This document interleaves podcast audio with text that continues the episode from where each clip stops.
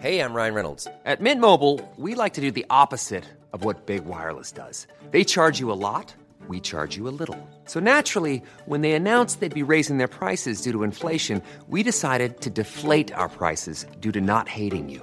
That's right. We're cutting the price of Mint Unlimited from $30 a month to just $15 a month. Give it a try at mintmobile.com slash switch. $45 upfront for three months plus taxes and fees. Promo rate for new customers for limited time. Unlimited more than 40 gigabytes per month. Slows. Full terms at mintmobile.com. Bonjour à tous et bienvenue à vous pour Midi News. Dans l'actualité, la crainte et l'appréhension des commerçants.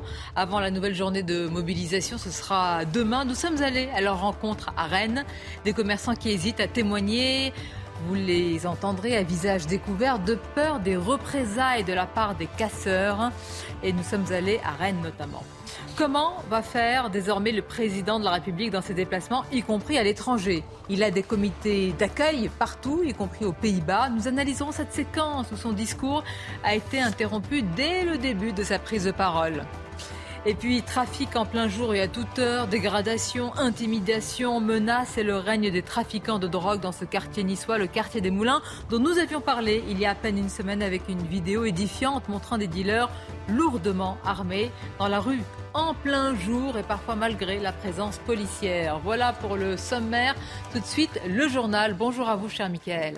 Bonjour Sonab, bonjour à tous. Et à la une de l'actualité ce midi, les manifestations à Sainte-Soline, les tirs de LBD de deux gendarmes euh, tirés euh, depuis des, quads ont été effectués en l'état de légitime défense. C'est ce que conclut l'enquête de l'inspection générale de la gendarmerie nationale.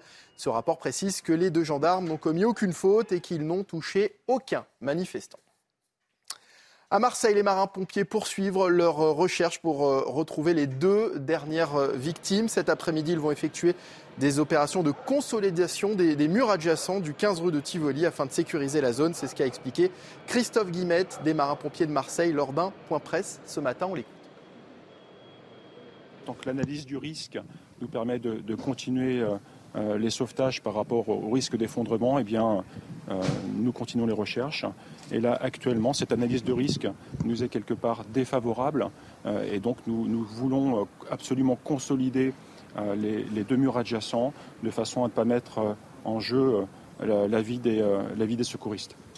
La réforme des retraites à présent, Elisabeth Borne poursuit ses consultations à Matignon après avoir reçu les syndicats et les chefs de parti. La Première ministre s'entretient à partir d'aujourd'hui avec les élus locaux, alors que le Conseil constitutionnel rendra ses conclusions dans 48 heures. Ce matin, Olivier Véran a justement rappelé l'importance de la séparation des pouvoirs. Il était euh, invité chez nos confrères de France 2. On l'écoute pas de politique fiction et encore moins avec le Conseil constitutionnel, ne serait-ce que parce que nous sommes très attachés à la séparation des pouvoirs. Mhm. Le Conseil constitutionnel est une autorité totalement indépendante qui dit la loi constitutionnelle. vous, envisagez bien les différentes hypothèses, j'imagine. Bah, figurez-vous qu'en en fait, euh, il n'y a pas euh, différents euh, scénarios là. On attend la décision du Conseil constitutionnel.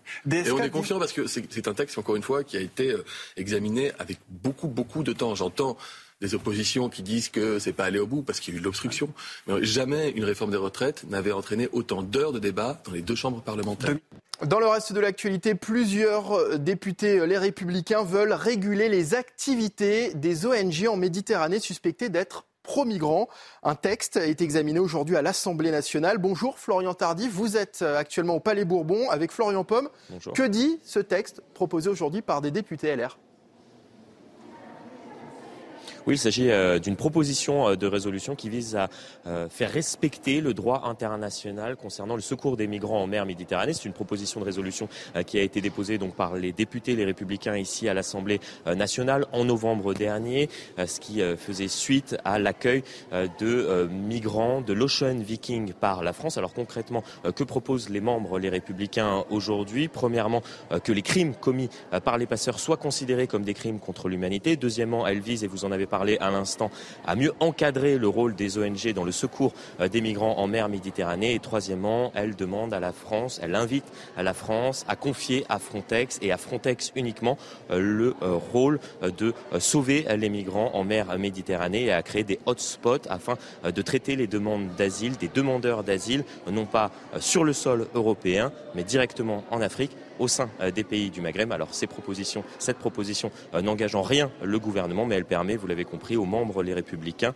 de fournir plusieurs mesures en amont des débats sur cette proposition de loi asile et immigration proposée cette fois-ci par le gouvernement. Merci beaucoup Florian Tardif en direct de l'Assemblée nationale et merci à Florian Paume pour les images. Et puis Donald Trump accuse euh, Emmanuel Macron de lécher les bottes du président Xi Jinping. Lors d'une interview, l'ancien président américain est revenu sur les propos polémiques d'Emmanuel Macron après sa visite à Pékin. Le chef de l'État avait appelé l'Union européenne à ne pas suivre les États-Unis ou la Chine sur la question de Taïwan. Et voilà, c'est la fin de ce journal. Euh, place au débat de Midi News à présent avec vous, Sonia Mabrouk. Et nos invités, surtout, merci à vous, cher Mickaël. Elisabeth Lévy, bonjour à vous. Bonjour, Sonia. Directrice de la rédaction de Causeur. On accueille également Maître Pierre Gentier, bonjour. Bonjour. Monsieur le professeur Kevin Bossuet, merci d'être là également. Nous sommes avec Yann Bastière, bonjour, et merci de nous accompagner, qui est délégué national Unité SGP Police. Notre journaliste économique, Éric de Ritmaten, nous fait l'amitié d'être là. Et évidemment, Olivier Bonjour. Bonjour, Olivier, merci merci également. On va, il y a beaucoup de sujets à vous soumettre, mais démarrer par, par cette exaspération, cette crainte et cette appréhension. Parce qu'il faut se rendre compte que si à un moment, des commerçants n'osent plus témoigner pour certains soyons mesurés à visage découvert de peur de représailles, cela pose un problème. Euh, ces commerçants, ils se préparent déjà à une nouvelle journée de mobilisation. Ce sera demain et malheureusement aussi de violence, en particulier à Rennes, où à de nombreuses reprises, les cortèges ont été noyautés par les casseurs, par les black blocs. Alors notre reporter, journaliste, Michael Chaillot est allé à leur rencontre, ces commerçants, écouter ce qu'ils disent et leur véritable crainte de ce qui va se passer et surtout de le dénoncer et même de porter plainte. À Rennes, une centaine de commerces du centre-ville sont ainsi recouverts de contreplaqués, préventivement ou bien parce qu'en dessous la vitrine a été détruite. Banques et agences immobilières sont les cibles privilégiées des casseurs. Pas question de parler aux journalistes. Les commerçants touchés laissent leurs représentants s'exprimer pour eux. Certains craignent des représailles. Certains ont peur. Euh, si c'est pas eux-mêmes qui ont peur, leurs équipes ont peur.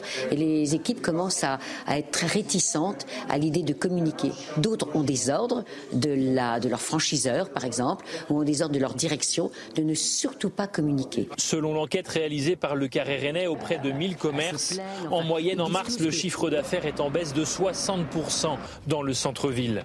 Les clients se font de plus en plus rares. Toutes ces vitrines cassées, toute cette ambiance morose un petit peu du centre-ville, on n'a plus actuellement vraiment envie de venir euh, sereine. Dans cette boutique de lingerie, la chute du chiffre d'affaires s'est limitée à moins 20% en février-mars les jours de manif, l'équipe a la peur au ventre. Quand on a des, feux de poubelle devant chez nous, que ça cogne sur les vitrines, c'est affolant. C'est la première fois en 17 ans qu'on a fait zéro sur une journée de manifestation.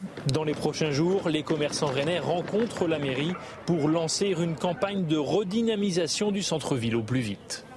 Alors évidemment, il y a les pertes financières, il y a aussi la crainte, euh, ne pas parler, ne pas communiquer, ne pas porter plainte. Euh, Yann Bassière, qu'est-ce qu'on peut leur répondre? Parce que vous, vous êtes là, vous faites ce que vous pouvez avec le maintien de l'ordre, mais comment est-ce qu'on peut protéger, d'ailleurs physiquement, et même le fait qu'il n'ait plus peur quand même de, s'exprimer, ces commerçants? Alors, les craintes sont plus que légitimes. Il faut bien le comprendre avec euh, ces mouvements qu'on connaît. La violence, et notamment à Rennes, qui est un, qui est un pivot de, ces manifestations, on peut que comprendre cette, commerçante, c'est tous ces commerçants. En revanche, je ne peux que les inciter à porter plainte. Euh, ils en auront quoi qu'il arrive besoin s'ils étaient victimes de dégradation. J'ose pas parler de violence, mais de dégradation sur, leurs enseignes et sur, leurs magasins. De déposer plainte, c'est une obligation. Ils en auront certainement l'utilité pour les assureurs si, si ceux-ci consentent encore à les dédommager, mais c'est ça sera une, obligation, si ce n'est que pour les, services, euh, les services de police enquêteurs qui auront besoin de, ça pour travailler. Ils auront besoin de cette plainte pour s'appuyer, pour avoir des éléments. Donc, non, je... mais en revanche, je comprends tout à fait cette crainte euh, dans leur Il y a quand même un profond sentiment d'impuissance parce que ça n'aurait beaucoup de frustration, Elisabeth Lévy, chez ces commerçants. Je veux juste rappeler, ils subissent quelque part la double peine parce que probablement que la majorité d'entre eux, une grande partie, sont contre. Euh, la réforme des retraites, qu'ils peuvent même soutenir la contestation, et en même temps ils subissent finalement euh, les, aléas. Pardon, c'est peut-être un peu moins évident. Euh, et on a affaire donc à des gens qui eux ont plutôt, je ne pense pas du tout que ce soit la même proportion que dans le reste de la population. C'est des gens qui, parce que d'autres gens ne veulent pas travailler deux ans de plus, eux sont empêchés de travailler depuis des mois, des semaines. Il y a eu les gilets jaunes, il y a eu... Ces gens sont empêchés de travailler. Ce sont des vendeuses payées au SMIC qui ne peuvent pas aller bosser dans les, euh, dans les boutiques des centres-villes, des Champs-Élysées. Moi, j'ai envie de vous poser une question parce que là, vous avez raison qu'ils doivent porter plainte, mais ce qu'ils ne veulent pas faire, Sonia a bien insisté dessus, c'est qu'ils c'est témoigner à visage découvert parce qu'ils ont peur des représailles. Et maintenant, cette peur des représailles, elle existe sur toutes sortes de sujets les gens ont peur de parler des dealers, les gens ont peur de parler des agresseurs.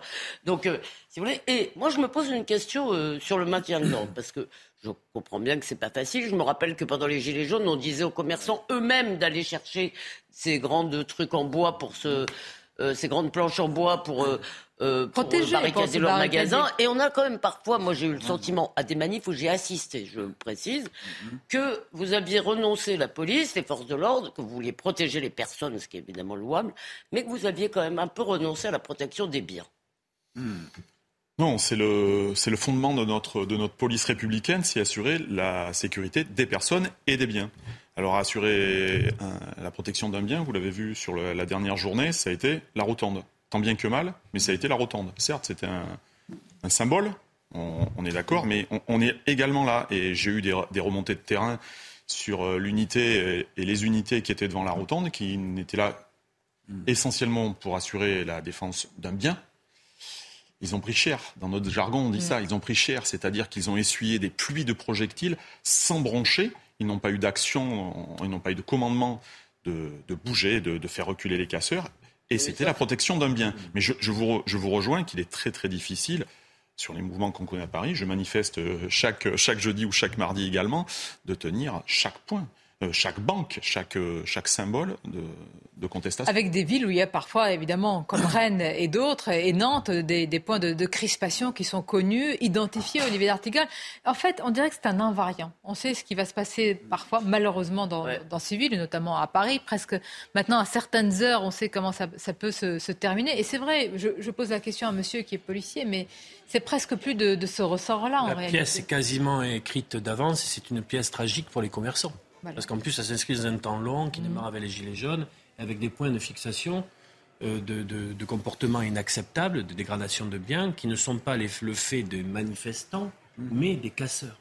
Première chose. Moi, je crois qu'il y a énormément de salariés du commerce. C'est aussi des statuts assez, assez précaires, faiblement rémunérés, qui font partie des 94% des salariés dans ce pays qui sont contre euh, le report de deux ans et les 64 ans. Euh, mais bien évidemment, tout en disant ça, euh, on n'apporte pas la solution en termes de maintien d'ordre. Ce que je, pour avoir moi participé à des manifestations, puisqu'on a commencé à avoir des manifestations abîmées par les casseurs depuis la loi travail, mhm. j'ai toujours du mal à comprendre comment, dans la commission des faits, ils peuvent euh, intervenir comme ils le font, sans qu'il y ait une, une, une réaction plus, plus forte. De, la part de qui des... Bah, des forces de l'ordre, de la justice. Ah bah parce, que, parce, que, parce que les forces de l'ordre sont, sont comme. Euh, autour d'eux, il y a des caméras, parce qu'il y a la pression du débat, parce qu'il y a la pression idéologique. Il ne fera rien. Oui, bah oui, Mais des fois, j'ai pu assister des fois à des razzias sur des, sur des commerces moyens en se disant mais c'est fou. Le, maintien, le maintien de l'ordre, c'est pas une, c'est déjà c'est plus une, pas tout à fait une science exacte, mais ça, ça, ça c'est régi par par des règles assez précises. Euh, effectivement, je suis d'accord avec vous, hein, et même moi qui ai fait un petit peu de maintien de l'ordre, lorsque vous êtes en en, barrage et que vous voyez euh, des hordes qui s'attaquent à, à, des commerces et que vous n'avez pas le commandement, vous ne bougez pas. Les CRS, les colonnes de CRS qu'on voit ou les, les sections de CRS, si elles ont ordre de tenir tel point, tel secteur, et qu'elles voient, et si elles n'ont pas reçu l'ordre d'aller, d'aller intervenir, elles ne bougent pas. Donc il y a une autorité supérieure. Nous sommes en unité constituée en maintien de l'ordre. Ça ne se passe pas comme ça. Les braves on revient sur les braves M, ont plus cette latitude de mobilité, d'aller interpeller euh, de, façon beaucoup plus euh, dissuasive lorsqu'ils sont témoins de choses comme ça, mais difficile pour de l'ordre pur. Parfois, vous êtes sous une pluie parfois de, projectiles. Il y a aussi d'abord, bah, il y a les violences par rapport à l'intégrité physique hein, aussi de mhm. certains manifestants, parce que vous êtes responsable mhm. aussi des manifestants qui viennent manifester légitimement. Donc il y a aussi un ordre des priorités. Ce qui m'interpelle quand même, c'est ce que vous dites tous, c'est une forme d'impuissance, de fatalité, alors que là, pour demain, déjà, Kevin Bossuet, les, les, renseignements ont déjà alerté. Hein avec une note ah précise, etc. Donc, bon, bis repetita à chaque fois. Oui, on a l'impression que finalement, la violence des groupuscules d'extrême gauche euh, fait partie du paysage. Et moi, ce qui me choque, c'est que ces, ces, commerçants sont terrorisés. Ils refusent de parler. Ou alors, quand ils, ils parlent, ils le font à visage caché. Bienvenue dans le monde merveilleux de l'extrême gauche ultra-démocratique, parce que ce genre de pression, on le voit dans plein de domaines. Regardez dans les salles des professeurs. Il y a plein de professeurs qui n'osent pas parler parce qu'ils ont peur des syndicalistes qui en face. Regardez ah, ce qui s'est passé. ne pas comparer les syndicats et les casseurs. Je ne compare pas. Ah non, je ne peux pas vous laisser dire ça. alors, je peux non, ça je ne peux pas vous laisser. Bah, non, mais je peux peut-être euh, continuer. Il y a une pression, c'est une chose, mais là on parle de casse, hein, de violence. Mais bien sûr, euh, mais il y a aussi une pression idéologique. Ah, mais c'est ça dont je voulais parler. Ah, donc vous faites, vous faites le Pour moi, il y a un lien qui est évident. Vous voyez bien que à partir du moment où ces commerçants vont euh, critiquer la manifestation ou critiquer les violences, certains vont prendre cela comme une remise en cause de la liberté de manifester. C'est cette pression que j'accusais. Évidemment que je ne mets pas en cause euh, des syndicalistes qui font euh, correctement leur travail. Oui, parce que les syndicats qui appellent à manifester, ce sont eux qui en grande partie... Bien pas particulièrement démocrate. pardon, Monsieur Laurent Berger, c'est aussi grâce à lui en grande partie. mais je précise, moi, de mon côté, que c'est grâce à lui aussi que ça s'est bien passé de manière générale. Vous avez raison, Sonia, mais dans les syndicalistes, on peut pas tous. Par exemple, il y a ce monsieur Mathéou, comme, c'est comme ça que oui, Il n'attaque pas les magasins et les enseignes. J'ai pas dit ça, j'ai dit que ses propos sont d'une telle violence qu'ils peuvent être considérés parfois comme un, un, blanc-seing à la violence. L'intersyndicale a fait la démonstration depuis fin janvier d'une très grande responsabilité. Moi, la question est simple. de nous sortir cette Elisabeth, personne dit le contraire. On bah dit qu'on a le droit de dire qu'il y a des syndicats. Mais vous donnez pas de solution. Vous de, pas, si il y a une solution, des syndicalistes qui encouragent la. Je pense que Éric depuis le temps que ça dure, ces manifestations, il faudrait tout simplement les interdire. C'est qu'on a compris, les gens sont pas. Non, bah, je dis que les gens. Interdire les manifestations. Oui, franchement, oui, je le ferai. Mais c'est un droit. C'est un droit à manifester. Attendez, vous me laissez pas parler. Écoutez, on interdit bien une manifestation à place de la concorde pour éviter les débordements. Vous trouvez ça D'accord, les syndicats, ils font leurs manifestations. Ils ont peut-être d'autres moyens de manifester. Vu la crise démocratique dans notre pays, vous en êtes à vous dire qu'il faut interdire les journées de mobilisation. Bah, moi, je pense qu'il faut les interdire. Moi, je pense que vous mettez le feu. Hein, si bah, c'est pas ça. Il y a un moment. Sur quel fondement mais si vous laissez faire les violences. Je vais vous dire, c'est aussi à l'État. Attendez, attendez. Non, non, non. Qui doit garantir aussi qu'il n'y ait pas de violence? Qui doit garantir euh, aux manifestants de pouvoir manifester? C'est l'État. Bien sûr. Ah sauf qu'il y a une bah, différence entre ah les syndicats manifestants et après les violences. Oui, et moi je dis pas. Et, la police malheureusement se retrouve au milieu de, tout cela. J'arrive vers vous, ah euh, Pierre Gentil. Non, moi je suis très partagé avec tout ça. C'est-à-dire que je comprends que la liberté de manifestation manifestation pardon, est un droit constitutionnel et en même temps je comprends aussi la nécessité pour l'État, puisque je, je fais qu'un rappel de droit, mais c'est une de ses missions, euh, c'est d'éviter euh, qu'il y ait des débordements. Et c'est vrai que l'État peut tout à fait, quand il sait en amont qu'une manifestation n'est là que pour dégénérer et qu'il n'y a que des éléments radicaux, alors l'État peut intervenir. Est-ce qu'on en est là? Très sincèrement, je ne le pense pas. Euh, par ailleurs, je précise encore autre chose, c'est que je ne veux pas encore euh, prendre de l'avance sur ce que dira le Conseil constitutionnel, mais si on entre dans une séquence du fait d'un référendum d'initiative partagée qui lance un débat pendant des mois et des mois, on va faire quoi ces on va, bah pendant des mois Non mais du coup on va faire quoi On va interdire ces manifestations je, vous dis, mettez-vous qu'il y a peut-être à l'esprit, il y a, mais moi, j'ai pas envie pendant un an. J'en ai assez de pas pouvoir prendre le train, de voyager, d'aller faire mes courses. Mettez-vous dans la tête. la liberté publique Mettez-vous dans la tête. Oui, mais il y a une liberté constitutionnelle qui est celle de manifester. Et mettez-vous. J'ai pas dit qu'elle était absolue. Je vais la limiter, mais je vous dis, mettez-vous dans la tête qu'il n'est pas impossible, qu'il n'est pas impossible que cette séquence politique ne s'arrête pas vendredi et qu'elle continue. Est-ce qu'elle a la légitimité pour continuer Si elle est portée par un mouvement, écoutez, on est, comme on dit pompeusement, dans un état de droit, on a le droit de manifester. Pour l'instant que ça se passe pas. je ne comprends pas pourquoi il y aurait interdiction de toutes les manifestations ou interdiction Mais d'autres moyens de manifester. Ils ont qu'à manifester devant l'Élysée ou devant les entreprises. Non, tu peux pas manifester. Est-ce que je peux finir une phrase Non, ça tu peux pas. Merci. Donc, euh, euh, on peut interdire certaines manifestations quand elles menacent de dégénérer. Je vous rappelle d'ailleurs, pardon, Eric. Merci.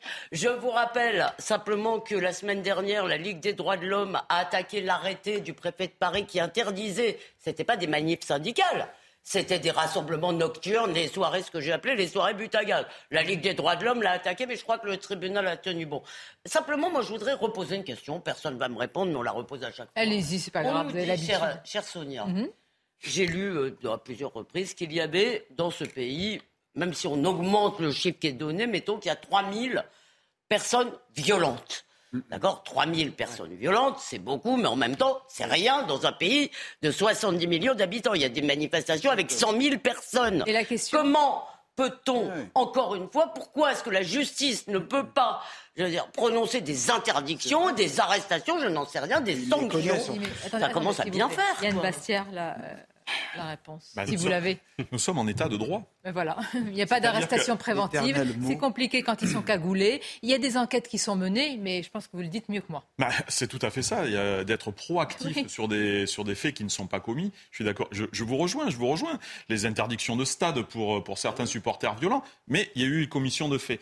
Mais on n'a pas cette législation qui nous permet d'être euh, dans Minority Report, ce film américain, qui nous mm. permettrait d'interpeller ah en amont. Alors certes, on peut interpeller en amont des individus qui viennent participer. Il y a des fouilles, euh, il y a des fouilles de sacs aux abords, des fouilles de véhicules. Et lorsqu'on détermine qu'un individu est porteur de d'armes par destination, oui, là, là, on est dans un cadre légal et ces gens sont interpellés. Mais votre, ça peut faire l'objet d'une proposition. On bien que ça nourrit le soupçon. Ce que dit, ce dit Elisabeth Lévy, beaucoup, beaucoup, beaucoup de, nos, de, de, Français le pensent. C'est-à-dire c'est pas possible, c'est une minorité. et d'ailleurs, ça nuit, c'est ça, ça nuit à la légitimité de, de ce mouvement qui, qui reste quand même, malgré tout, un mouvement populaire avec la ah liberté de manifester. Il y a une différence entre populaire et casse. Mais surtout, je voudrais dire que c'est le seul pays au monde, enfin on peut regarder toutes les télévisions du monde, ça n'arrive pas à ce point-là. Quand on regarde l'image de la France toutes les semaines, maintenant ça y est, c'est le... Ah, maintenant en Allemagne ça arrive, en oui, mais Hollande mais pas toutes les semaines, tous les jeudis justement, à la même heure. justement, oui, Emmanuel Macron a été interpellé à l'étranger, lui qui pensait être comme Ulysse, heureux à l'étranger. Ben non, bah, même à l'étranger, eh bien, il rendait compte, enfin, rendait compte. Il y a eu un comité d'accueil, il y a eu, vous allez le voir, des, des, des militants qui l'ont interpellé. Mais ce qui m'intéresse dans cette séquence, c'est qu'ensuite, il y a eu des applaudissements. On s'est tous demandé, est-ce que la salle a applaudi les militants Est-ce qu'elle a applaudi, il faut le dire, le sang-froid, d'ailleurs, il n'y avait pas de raison de s'énerver du président de la, de la République. Regardez cette séquence et puis on, on va en parler.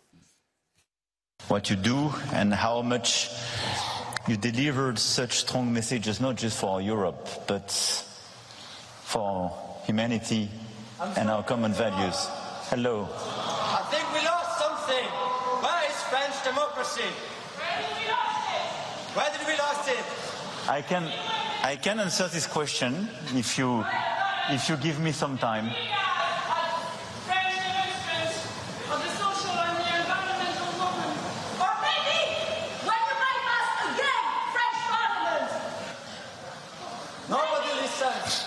You have millions of people in the streets. Conventions of climate has been put aside. What can you say when you talk about Europe? Do you allow me to answer?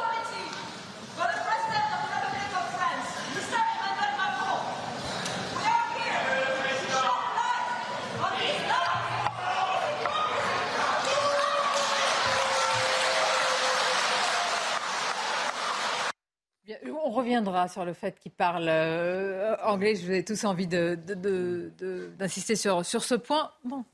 Quand ça veut pas, ça veut hein, pas. À l'international. Quand ça hein. veut pas, ça veut pas, parce qu'il avait laissé donc une feuille de route à la première ministre, élargir la majorité et régler le dialogue social avec les syndicats, tout en disant moi je vais prendre un peu d'oxygène en allant euh, en Chine et, et après aux Pays-Bas, sa séquence est, très mauvaise. Ça arrive moins en Chine, hein, ce genre d'image. Oui, et, les manifestations aussi, c'est moins, elles sont moins, moins, moins, oh. importantes et moins autorisées.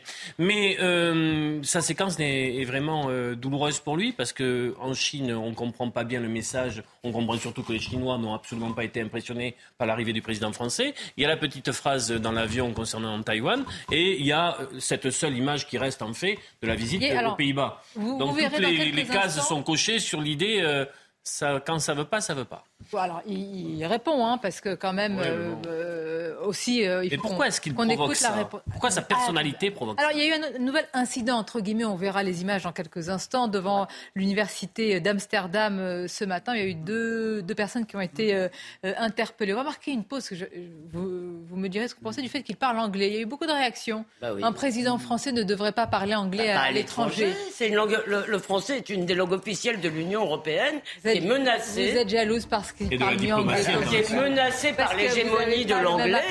Je ne suis pas du tout jalouse de son anglais très euh, que je trouve très classe. Une pause et on se retrouve en français. À tout de suite. Thank you.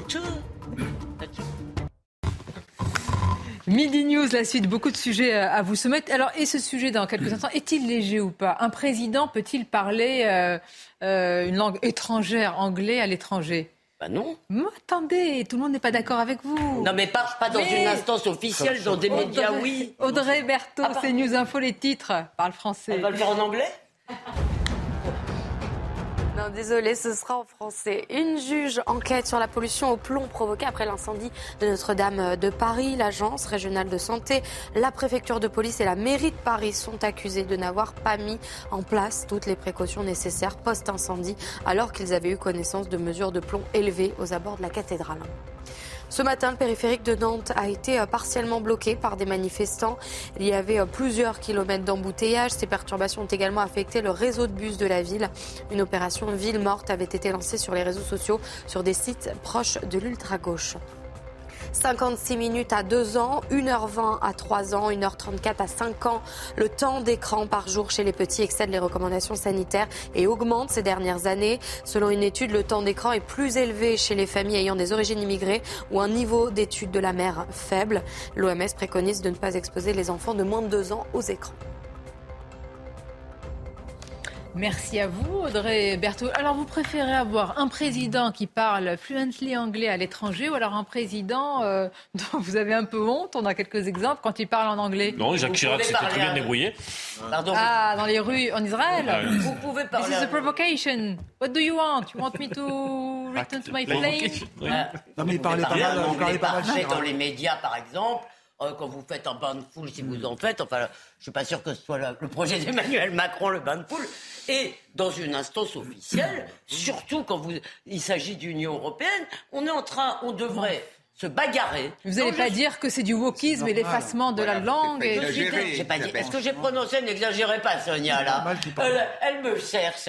Non, j'ai pas dit que c'était du wokisme. Je dis que c'est de l'abandon et d'aller parler, mais dans une instance européenne, d'aller parler en anglais. Alors je sens qu'il nous cherche aussi, Eric Maten. Quel est votre avis Moi, je trouve que c'est bien d'avoir un président moderne qui, justement. Ah, c'est moderne de parler anglais. Non, mais attendez, ça ferait ringard s'il se mettait à. vous, vous êtes anglouillard, toi. Non, moi, je trouve ça bien. On a tellement eu de chefs d'État qui au moins pour une fois, même quand il est Peut-être même américanouillard. Non, mais écoutez, il faut quand même avancer avec son temps. Vous dites, vous dites c'est la langue moderne. Oui, parce qu'au moins ça montre la modernité. On a des présidents qui sont quand même adopter le le la langage lobby et la mondialisation. Vous savez, au XVIe, au XVIIe siècle, il était très moderne de parler français. Ben, je sais bien, même les, Anglais parlaient français. Du monde parle français. Moi, en tant que Français, je le souhaite. Si j'étais d'une nationalité, je le souhaite. Bon, alors allons plus loin. Le français est toujours la langue de la diplomatie internationale. Non, mais imaginons, alors que Emmanuel Macron, euh, probablement, il parle plusieurs langues. Donc à chaque pays, il, il peut parler néerlandais, ça aurait été encore mieux. Mais je vais vous donner des exemples. Alors jusqu'où euh, il faut, bah, dans ce cas-là, euh, il n'y a pas de. Pourquoi ce serait l'anglais?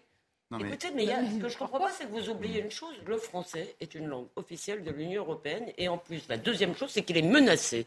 Le, statut du français est menacé parce que très souvent, quand il y a des réunions d'experts techniques, etc., c'est direct en anglais. Il n'y a pas de traduction des documents. Il faut se battre pour le français, qui est un élément de notre rayonnement. Il faut se battre à l'ONU pour le français. Donc c'est le rôle du président de la République de donner l'exemple pour Mais le vous, vous en fait, vous avez entièrement raison. C'est comme si on va à un sommet de la francophonie et on parle autre chose que français. Bon, ils ont bien nommé Iseult, qui déteste la oh, France pour le sommet de la francophonie. ne me cherchez pas sur ces sujets-là. Bon, mais vous m'avez pas dit.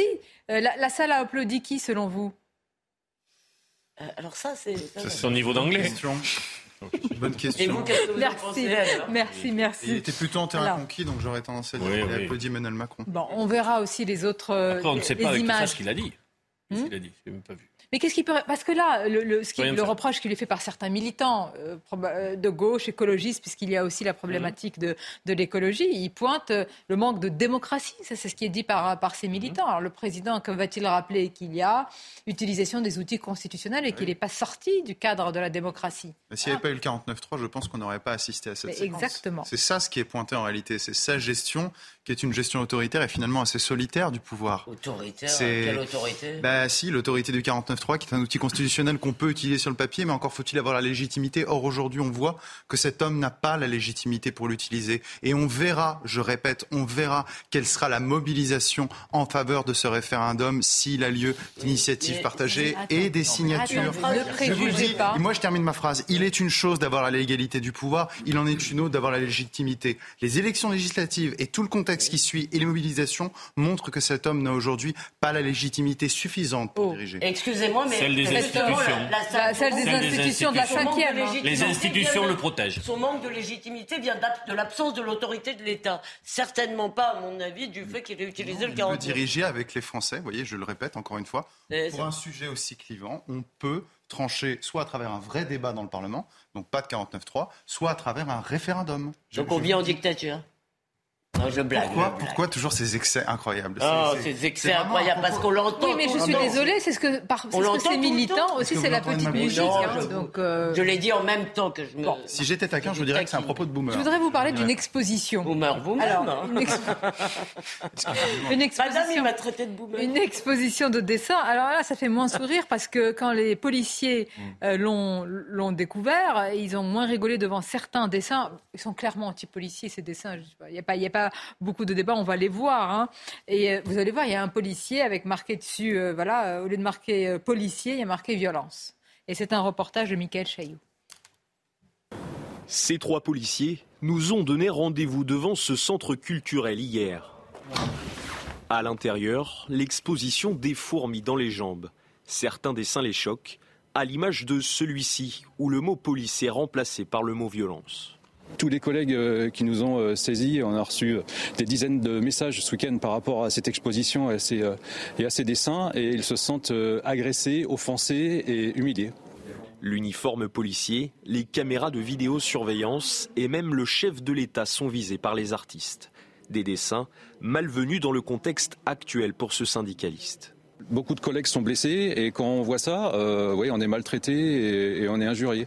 Euh, le message de l'artiste, euh, voilà, moi je vois pas un message d'artiste, je vois un message politique. Durant notre visite, nous rencontrons le directeur du centre. C'est des dessins qui datent. Hein, Il comprend les réactions et assure que les dessins ont été réalisés avant les débordements contre la réforme des retraites. Certaines images peuvent interroger, oui, tout à fait. Oui. L'artiste avait été choisi en amont de, des événements qui sont entraînés par la question de la réforme des retraites, voilà quoi. Le centre culturel est tenu par une association, mais subventionné par la mairie de Rennes.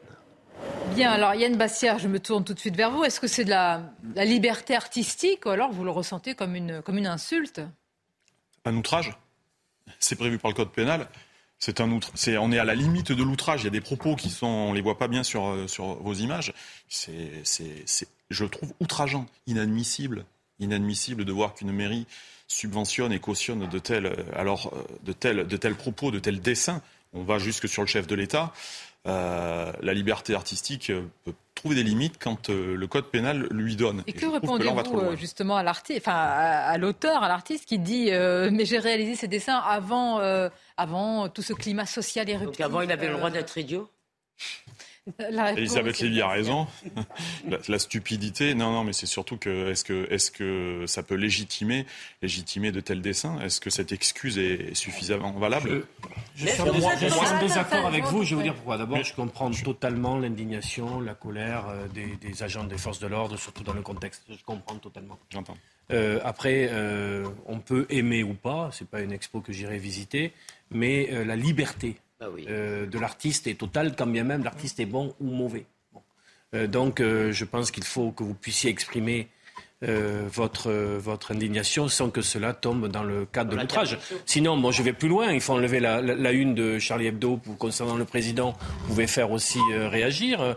et d'autres, voilà, en 68, je me souviens du CRS-SS qui n'était pas d'une inspiration très bon qu'on pourrait contester aujourd'hui, bien évidemment, et même à l'époque. mais c'est notre vie euh, démocratique qui permet ça, heureusement. Je suis totalement d'accord avec Olivier. Ça, je ah. pense qu'il ne faut pas du tout aller vers l'interdiction. On a le droit de critiquer. En revanche, je vous ai, ah, pas le cas. Je vais poser la question. Ah, oui, bien sûr, mais si vous, si vous allez vers l'outrage, pardon, si vous allez vers l'outrage, ça veut dire qu'à l'arrivée, il y a une sanction. Or moi, je pense également si vous voulez, que ça ne devrait pas être sanctionné, ça devrait être libre. Simplement, ce qui m'embête avec la gauche, si vous voulez, c'est que quand il y a euh, des choses qui leur déplaisent. Là, euh, Bastien Vivès, on a tout de suite demandé l'interdiction. Alors là, absolument, parce que ça, des dessins pour nous, alors ça, c'était insupportable. Ça, on ne pouvait pas. Par contre, des dessins idiots sur les flics, ça, personne ne va protester. La question qu'on voudrait poser, la République, hein, quand même. Hein. La question qu'on voudrait poser, c'est hmm. parce que ça, par contre. L'État n'a pas à subventionner. Je me demande si la mairie a subventionné. voilà, c'est ça la question. Le vrai problème, oui. Non, je dis ce qui est outrageant, c'est que la mairie de Rennes accepte ça. Comment se fait-il qu'un maire, qu'un magistrat qui représente la première puissance de accepte de qu'on expose des, des, des, en plus c'est même pas artistique, c'est laid comme tout. Donc c'est vraiment. Non, je pense qu'il faut préserver la liberté des artistes. Là, on est dans le cadre d'une exposition. Évidemment que je n'aime pas ces dessins, mais il faut se battre pour que ces dessins puissent être produits. Le problème, en effet, ce sont les subventions. Parce que le fait qu'un élu de la République subventionne, en effet, un artiste qui s'en prend ainsi à nos forces de l'ordre ou au président de la République, en effet, ça me choque. Mais il faut faire une différenciation entre la polémique qu'il y a eu sur la fresque, autour de la fresque d'Emmanuel Macron représentée en Hitler, où là c'était à la vue de tout, sans aucune démarche artistique et cette exposition qui euh, permet à ceux qui vont la voir de s'imprégner et les gens qui y vont, y vont sciemment. Donc il faut faire cette liberté-là. Est-ce que, ça pourrait être euh, recevable s'il y avait une plainte euh Alors c'est une bonne question et justement ça permet de faire le distinguo, c'est-à-dire qu'il y a effectivement la liberté artistique, cette liberté artistique elle a des limites. Ici on est sur quoi? Quelle est la difficulté? Ici je pense que ce qui est exprimé, alors de ce que je vois, attention, hein, de ce que je vois, je suis prudent, mais je pense qu'on est dans le cadre d'un avis politique. Euh, alors, un avis politique très contestable, un avis politique qui d'ailleurs s'apparente sans aucun doute à l'extrême gauche du spectre politique. Mais moi, vous voyez, je, ne partage évidemment pas ce qui est euh, véhiculé comme message mais je ne vais pas pour autant vouloir l'interdire. Pour autant, je m'empresse de préciser, et ça me permet de rebondir sur une autre affaire qu'on a commentée il y a quelques semaines. Euh, la liberté artistique n'est pas totale. Vous voyez, par exemple, quand est exposé, et d'ailleurs je crois que c'est toujours le cas, au Palais de Tokyo, une exposition, un tableau, pour être mmh. précis, de Myriam Khan, mmh. euh, qui euh, représente un enfant ligoté. Mmh en train de obliger de faire une fellation à un adulte, ça c'est une exposition publique, ça je trouve ça scandaleux mm. et ça on devrait l'interdire. J'en profite pour féliciter justement les, les, parlementaires, dont Caroline Parmentier, qui ont attiré l'attention là-dessus. Parce que ça, ça oui, c'est une limite à la liberté, parce qu'on n'est plus dans la vie politique. Ici, on est vraiment dans le code pénal. faites attention à la représentation, excusez-moi, il faut quand même faire très attention, parce qu'on ne va pas censurer, sinon on va finir par censurer euh, les liaisons dangereuses. Hein. Si vous dites que la représentation du mal est en elle-même euh, est en elle-même condamnable, bah si, là vous avez une représentation du mal dans une exposition. Si, dans une exposition, c'est moche, moi je suis d'accord, mais dans une exposition qui se veut euh, lutter contre la guerre. C'est pour montrer les horreurs de la guerre. Vous aimez, vous aimez pas, je m'en fiche. en revanche, non, je vous parle de. Je vous dis que des enfants ne devraient pas pouvoir accéder à ce ah, donc, là, Juste pour des enfants. D'accord.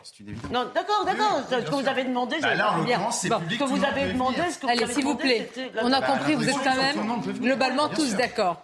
Euh, les images, je vous ai dit nouvel incident, je ne sais pas s'il faut le, nommer ainsi, euh, autour du voyage euh, aux Pays-Bas d'Emmanuel Macron. Alors, c'est à la sortie euh, de, de l'université d'Amsterdam. Ce sont des images, de, des photos, voilà, de l'interpellation. En réalité, de, je crois qu'il y a deux militants, toujours interpellation euh, euh, musclée, qui ont essayé de, de, chahuter au moment de la sortie, faire du chahut au moment de la sortie euh, d'Emmanuel Macron. Quand même, c'est une vraie question, hein, parce qu'à l'étranger, c'est assez rare. Alors, on fera des souvenirs à raconter. Ils vont pas non plus. Ça va, on les a arrêtés. La question aussi, c'est la perception de notre pays à l'étranger. Hein, entre les images de violence, les manifestations, ce qui est vu aussi. Je veux dire, tout le monde ne, ne, ne lit pas ne sait pas ce qui s'y passe. Et donc, ça doit être des policiers néerlandais, non? Bon. Alors, non, mais c'est un vrai sujet politique pour lui. Hein, c'est-à-dire, évidemment. C'est le sparadrame maintenant, systématiquement, qui va prendre l'initiative. Ça l'accompagne, euh, on a l'impression vraiment que ça le poursuit en politique étrangère. On a l'impression qu'Emmanuel Macron va à l'étranger, c'est pour fuir le contexte français. Mais voyez, le contexte français le rattrape. C'est souvent les présidents comme ça. Je ne pense pas qu'il ait décidé il y a 15 jours de probablement raison. mais étant actuellement le président de la République, je me permets de faire mais cette par-delà l'opposition suscitée par sa politique ou ses décisions politiques, se cristallise sur sa personnalité même aujourd'hui un courant de détestation ou d'aversion. Pas, pas, cette dimension-là. Sarkozy, Nicolas Sarkozy, vous avez raison, il n'est pas encore mort. Et Chirac, et Chirac au début, avant que Chirac devienne le personnage sympathique, le grand-père de la nation. Rappelez-vous qu'il était traité de facho tout le temps, donc il voulait. et il y a des présidents américains pareils qui peuvent pas sortir sans avoir des manies. Ces scènes, ces scènes euh, on les a vues, on va les, les, revoir en long et en large. Et, euh, en particulier, alors pas celle-ci, je parle de, Sainte-Soline avec les, fameux tirs. Alors il y a eu deux tirs de LBD depuis des quads à Sainte-Soline. Mhm. Et puis évidemment, ça a provoqué beaucoup de réactions. C'est potentiellement quand même dangereux. Euh, c'est un rapport administratif qui vient d'être remis, celui de l'IGGN, qui a remis euh, ce rapport. Alors, ils expliquent que pour l'un des tirs, il y a, en réalité, il y a, il n'y a pas de problème. En tout cas, le, contexte peut-être euh, pouvait expliquer un tel tir. C'est ce que nous précise notre journaliste spécialiste des questions de police-justice, Sandra Bussion, et on en parle juste après. C'est en recoupant les témoignages, les vidéos, mais aussi les enregistrements des caméras piétons des gendarmes que l'inspection générale de la gendarmerie nationale a rendu son rapport sur les deux tirs de LBD effectués par les militaires à Sainte-Soline depuis leur quad, l'un alors que le véhicule était arrêté et l'autre quand le quad était en train de rouler, ce qui est interdit dans la doctrine d'usage de cette arme de force intermédiaire. Selon le document que nous avons pu euh, consulter, ces tirs ont eu lieu au cours de la phase la plus critique du rassemblement de Sainte-Soline quand les gendarmes étaient attaqués sur tous les fronts avec, je cite, une extrême violence. Les quads sont alors envoyés pour contourner les individus violents et tirer des lacrymos et des grenades assourdissantes pour les disperser. Mais certains des ultras s'approchent des quads, les encerclent et jettent des projectiles et des pierres sur les euh, gendarmes. Le premier militaire indique au cours de l'enquête administrative qu'il risquait d'être lynché et qu'il a tiré pour protéger euh, ses collègues et impacter un des individus qui leur lançait des pierres avec une raquette sans finalement réussir à le toucher. Le second a lui aussi, euh, selon ses dires dans son viseur, un homme qui leur jette des cailloux et un mortier d'artifice en main. Il veut l'empêcher de les cibler à nouveau, mais son tir de LBD déclenché alors que le quad avance, manque lui aussi euh, sa cible. L'IGGN conclut que les deux tirs relevaient de la légitime défense face à des atteintes imminentes qui mettaient ces gendarmes et leurs collègues en danger. Selon le rapport, la riposte a été faite dans le temps de la menace, face à une absolue nécessité de se défendre et de manière proportionnée au niveau de violence auquel il faisait face. Aux yeux de l'inspection, les deux gendarmes n'ont donc commis aucune faute et selon le directeur général de la gendarmerie nationale, ils ont agi avec professionnalisme, proportionnalité et discernement. Alors, je précise que là, c'est un rapport administratif. Hein. On n'est pas encore euh, au, niveau de, de la justice. Euh, c'est vrai quand même, ce sont des tirs qui sont potentiellement dangereux. Ça, on peut le dire. Quand vous êtes à pleine vitesse sur un quad. Non, non, mais c'est aussi. Euh, alors, c'est un contexte extrêmement difficile. On est tous d'accord ici. On le dit pour les gendarmes qui sont euh, des êtres humains qui recevaient une pluie aussi tout aussi dangereuse. Mais potentiellement, c'est pas. C'est pas très courant des tirs de LBD depuis un quad en, pleine vitesse. C'est même pas qu'il y avait des quads dans les manifestations. si, il y en a. mais est-ce que ce type de manifestation est courant c'est ce que je dis. C'était un contexte très particulier, singulier, extrêmement difficile. Malgré tout, je, ah, voilà, l'avis d'un spécialiste. Les, images sont fortes parce qu'on peut penser à de la cavalerie. Hmm. Tout simplement. Alors maintenant, c'est une cavalerie motorisée avec les quads. Euh, on est sur un terrain accidenté, en milieu rural. Voilà ce qui est un petit peu choqué. Euh, on parle de est-ce que l'usage de ce LBD en mouvement avec le quad a été dangereux? Qu'est-ce qui a été dangereux là? J'entends dans le rapport de l'IGGN, Sandra Busson le rappelle, qu'on est dans le cadre de la légitime ah défense. On a les éléments, la proportionnalité, l'immédiateté, le danger, tout est, tout est réuni. L'IGGN le relève. OK, c'est, une, c'est, une, c'est un rapport euh, totalement administratif de l'IGGN. Euh, moi, je pense que ce qu'il y avait de plus dangereux, c'était euh, ce que pouvaient encourir les gendarmes et les images. C'est une évidence. Ça, personne ne le remet en cause. Mais, mais, mais ensuite, Honnêtement, euh, ça, ne choque. Euh, C'est ce que le ministre de l'Intérieur était moins. Gérald Darmanin a, dit sur cette utilisation qu'elle posait un problème quand même. Elle posait un problème, il a saisi l'IGGN. Et qui dit l'inverse de ce premier sentiment du ministre de l'Intérieur. Bah oui, mais il n'avait pas fait l'enquête. Et excusez-moi, ce qui est choquant, moi, j'en ai assez. Les gens qui s'attaquent aux policiers prennent un risque, y compris un risque d'être gravement blessés. Des gens qui voient des manifestations où on accueille les flics à coups de projectiles, à coups de, boules de pétanque, à coups de, choses faites avec des clous. Je veux dire, ils veulent tuer ou casser du policier, ils prennent un risque. Et s'ils sont blessés, c'est bien triste, d'accord Mais c'est de leur faute. Je suis navré.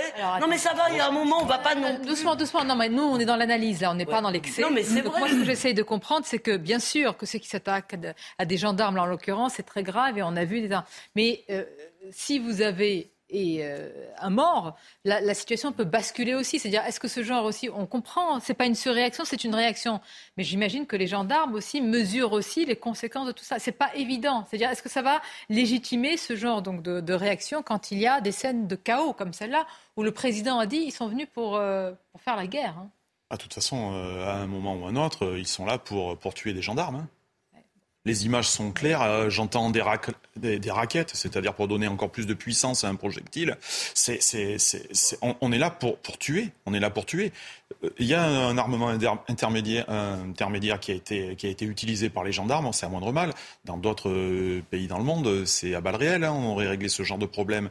La légitime défense aurait été, aurait été bien plus euh, dramatique. Heureusement, c'est une démocratie. Et nous n'en sommes bien heureusement ah oui, pas là. C'est une évidence. Mais, mais, l'action, l'action euh, est censée être euh, légitimée par le rapport de l'IGGN. On verra ce que ça donnera derrière. Elle est proportionnée. Elle est proportionnée sur la légitime défense. Oui, c'est ce, que dit le rapport. c'est pour ça que nous le mettons en, Moi, ça en avant. Pas du tout. On a tous suivi euh, cette journée via les médias. on a vu le, niveau de stress certainement des, forces de l'ordre, c'est aussi des êtres humains. Et pouvoir réagir tout en étant dans la proportionnalité et dans le discernement, il faut avoir beaucoup de sang-froid et de, de, de maîtrise. Là, je lis les conclusions de, de, l'enquête. L'enquête a été menée, elle apporte des réponses. Ce qui ne veut pas dire par ailleurs qu'il peut y avoir dans d'autres situations des ripostes qui, elles, ne sont pas proportionnées et qui font l'objet d'enquêtes conclusives. Mais là, ça a cristallisé tellement de, de, réactions et de débats et de polémiques. C'est important de montrer que ce rapport dit non, que tout a été proportionné dans l'immédiateté du moment. C'est-à-dire que tout, il faut se rendre, parce que nous sommes là, oui, dans le confort du studio, dans le confort du studio, à analyser une réaction qui a été décidée à un instant T face à une grande violence. Parce que vous avez, vous avez raison, mais ce qui aurait pu se passer aussi, parce que vous nous dites qu'il y aurait pu avoir un manifestant tué. D'ailleurs, euh, d'ailleurs, mais il y aurait pu avoir, excusez-moi, le risque qu'il y ait un gendarme. ou un policier tué est beaucoup plus élevé en, réalité. Mais parce rien n'est souhaitable. Donc comment J'ai pas dit que c'était du tout souhaitable. Je dis il y a un risque réel et je ne sais pas comment à ce moment-là, si vous voulez, comment auraient réagi euh, ces manifestants. Est-ce que euh, euh, mais mais euh, vous dites oui, il y a des pays effectivement, peut-être on peut s'en féliciter que chez nous c'est pas comme ça. C'est pas pour autant que ce ne sont pas des démocraties. Aux États-Unis, un policier agressé riposte à balles réelles, on peut le critiquer, mais ça ne fait pas des États-Unis une dictature. Mhm. Je veux dire, attaquer les forces de l'ordre, il faut le dire. on peut se féliciter quand même de notre. Oui, on peut se féliciter, mais mais avec quand même quand on le voit, par exemple, si ces scènes malheureusement, qui peuvent être amenés à se, à se renouveler quand il y aura une volonté d'établir une ZAD, c'est-à-dire qu'il faut s'attendre à ce genre de, de réaction aujourd'hui. Voilà c'est acté. On va marquer une pause. Vous allez avoir l'occasion de vous exprimer. Je voudrais vous emmener tout à l'heure dans le quartier des Moulins. On avait montré cette vidéo édifiante. Vous aviez vu des, trafiquants armés de, euh, d'armes lourdes. Et là, le quartier des Moulins, je ne sais pas si vous connaissez bien euh, Nice, dès que vous rentrez dans les Moulins, il y a un énorme commissariat. toujours... Vraiment très important. Vous avez la police municipale et nationale qui, qui patrouille. Ils font tout ce qu'ils peuvent. Tout ce qu'ils peuvent. Ça rassure les habitants, mais ça ne dissuade pas du tout les trafiquants. On partira aussi, euh, j'allais dire, euh, on évoquera plutôt euh, la volonté d'encadrer le travail des ONG. Ça, ça fait énormément parler. Les ONG et le droit maritime. Votre avis Restez avec nous, je l'espère. À tout de suite. Une très courte pause, on revient. Midi News, la suite, beaucoup de sujets à, vous soumettre. Et puis, euh, dans quelques instants, les, images, on pourrait dire épisode 2 de la contestation, en tous les cas des incidents autour du déplacement, du voyage d'Emmanuel Macron aux Pays-Bas. Nous les verrons, c'est juste après le journal. Rebonjour à vous, Mickaël. Rebonjour Sonia, bonjour à tous. La réforme des retraites, alors qu'une douzième journée de mobilisation intersyndicale euh, se prépare demain, le périphérique de Nantes a été partiellement bloquée ce matin par des manifestants. Une opération ville morte lancée sur les réseaux sociaux et sur des sites proches de l'ultra-gauche qui a provoqué plusieurs kilomètres d'embouteillage. Ces perturbations ont également affecté le réseau de bus de la ville. Les mots de Laurent Berger. À présent, le secrétaire général de la CFDT donnait une conférence de presse ce matin. Il est notamment revenu sur le terme de crise démocratique qu'il avait lui-même prononcé et qui avait déclenché la colère, souvenez-vous, d'Emmanuel Macron. On écoute. Quand euh, le, sentiment d'invisibilité, de non-écoute est extrêmement présent, on appelle ça comme on veut. Les citoyens, eux, dans l'enquête, ils appellent ça une crise démocratique. Je ne sais pas pourquoi c'est pris comme une attaque. En fait, en vrai, je pense qu'il vaut mieux être inquiet que, susceptible. Parce que ça permet d'agir beaucoup mieux.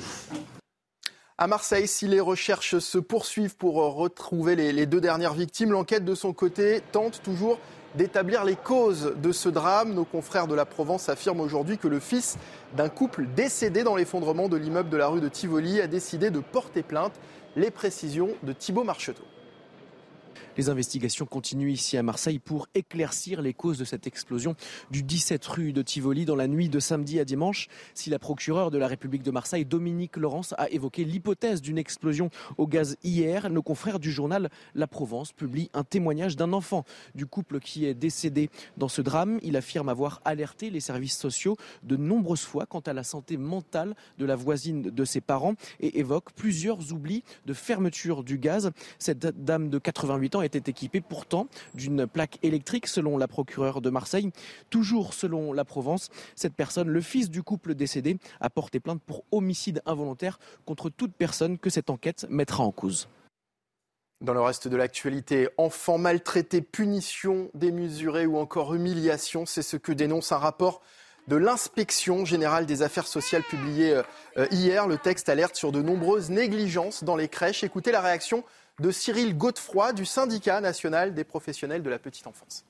Il va falloir qu'on œuvre beaucoup à notre niveau pour que du coup les, professionnels aient le courage de témoigner. Il y a de fortes peurs et beaucoup de craintes de la part des professionnels euh, de éventuellement livrer ces témoignages-là et que par derrière, le gestionnaire, qu'il soit public ou privé, euh, tombe sur le salarié pour dire que du coup, euh, c'était pas à, la personne-là de témoigner puisque c'est pas la réalité de la structure dans laquelle elle travaille puisque du coup, on a les représentants des gestionnaires qui sont en train de minimiser l'impact de ce rapport-là en disant que c'est que des cas isolés et que ça risque de faire plus peur aux parents qu'autre chose. Et puis on vous en parlait euh, hier, le cirque qui s'était installé euh, illégalement à Saint-Laurent-du-Var près de Nice repart.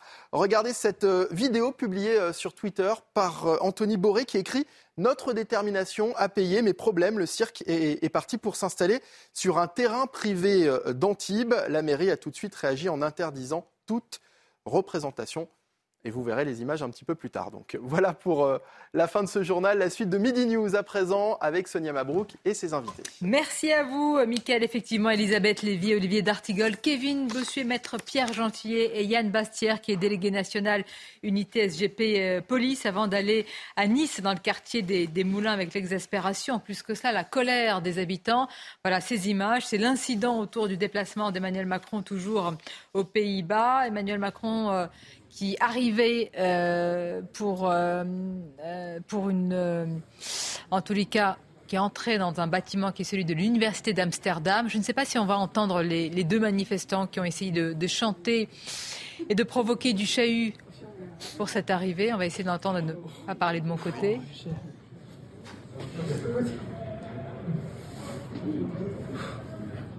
On entend très peu de choses et les manifestants, enfin deux militants qui ont été immédiatement plaqués au sol, emmenés très très rapidement. Incident 2, bon, le président qui peut-être n'a même pas remarqué ce qui s'est passé et qui s'est engouffré ensuite dans le bâtiment.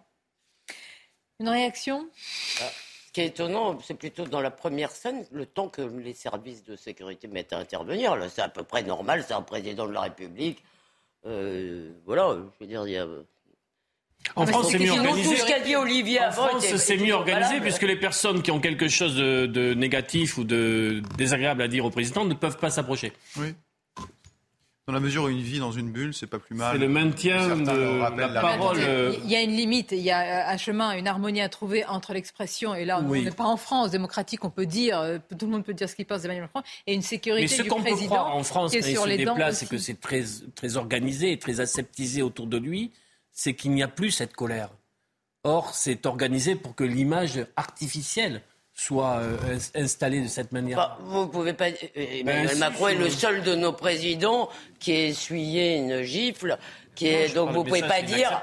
Vous pouvez pas dire qu'il est. euh, Acceptable, mais la dernière fois qu'il fait euh, euh, une, il y a un fond de mer derrière lui, euh, l'image est mais- propre, on a le sentiment. Et pardonnez-moi, ça vous choque pas quand même comme Français qu'à l'étranger, je me fiche, si, vous voulez que ce soit Emmanuel Macron, peu importe, c'est le président de la République française. Moi, ça me désole Ce de voir le choque, c'est que sa personnalité euh, puisse provoquer une telle aversion. oui.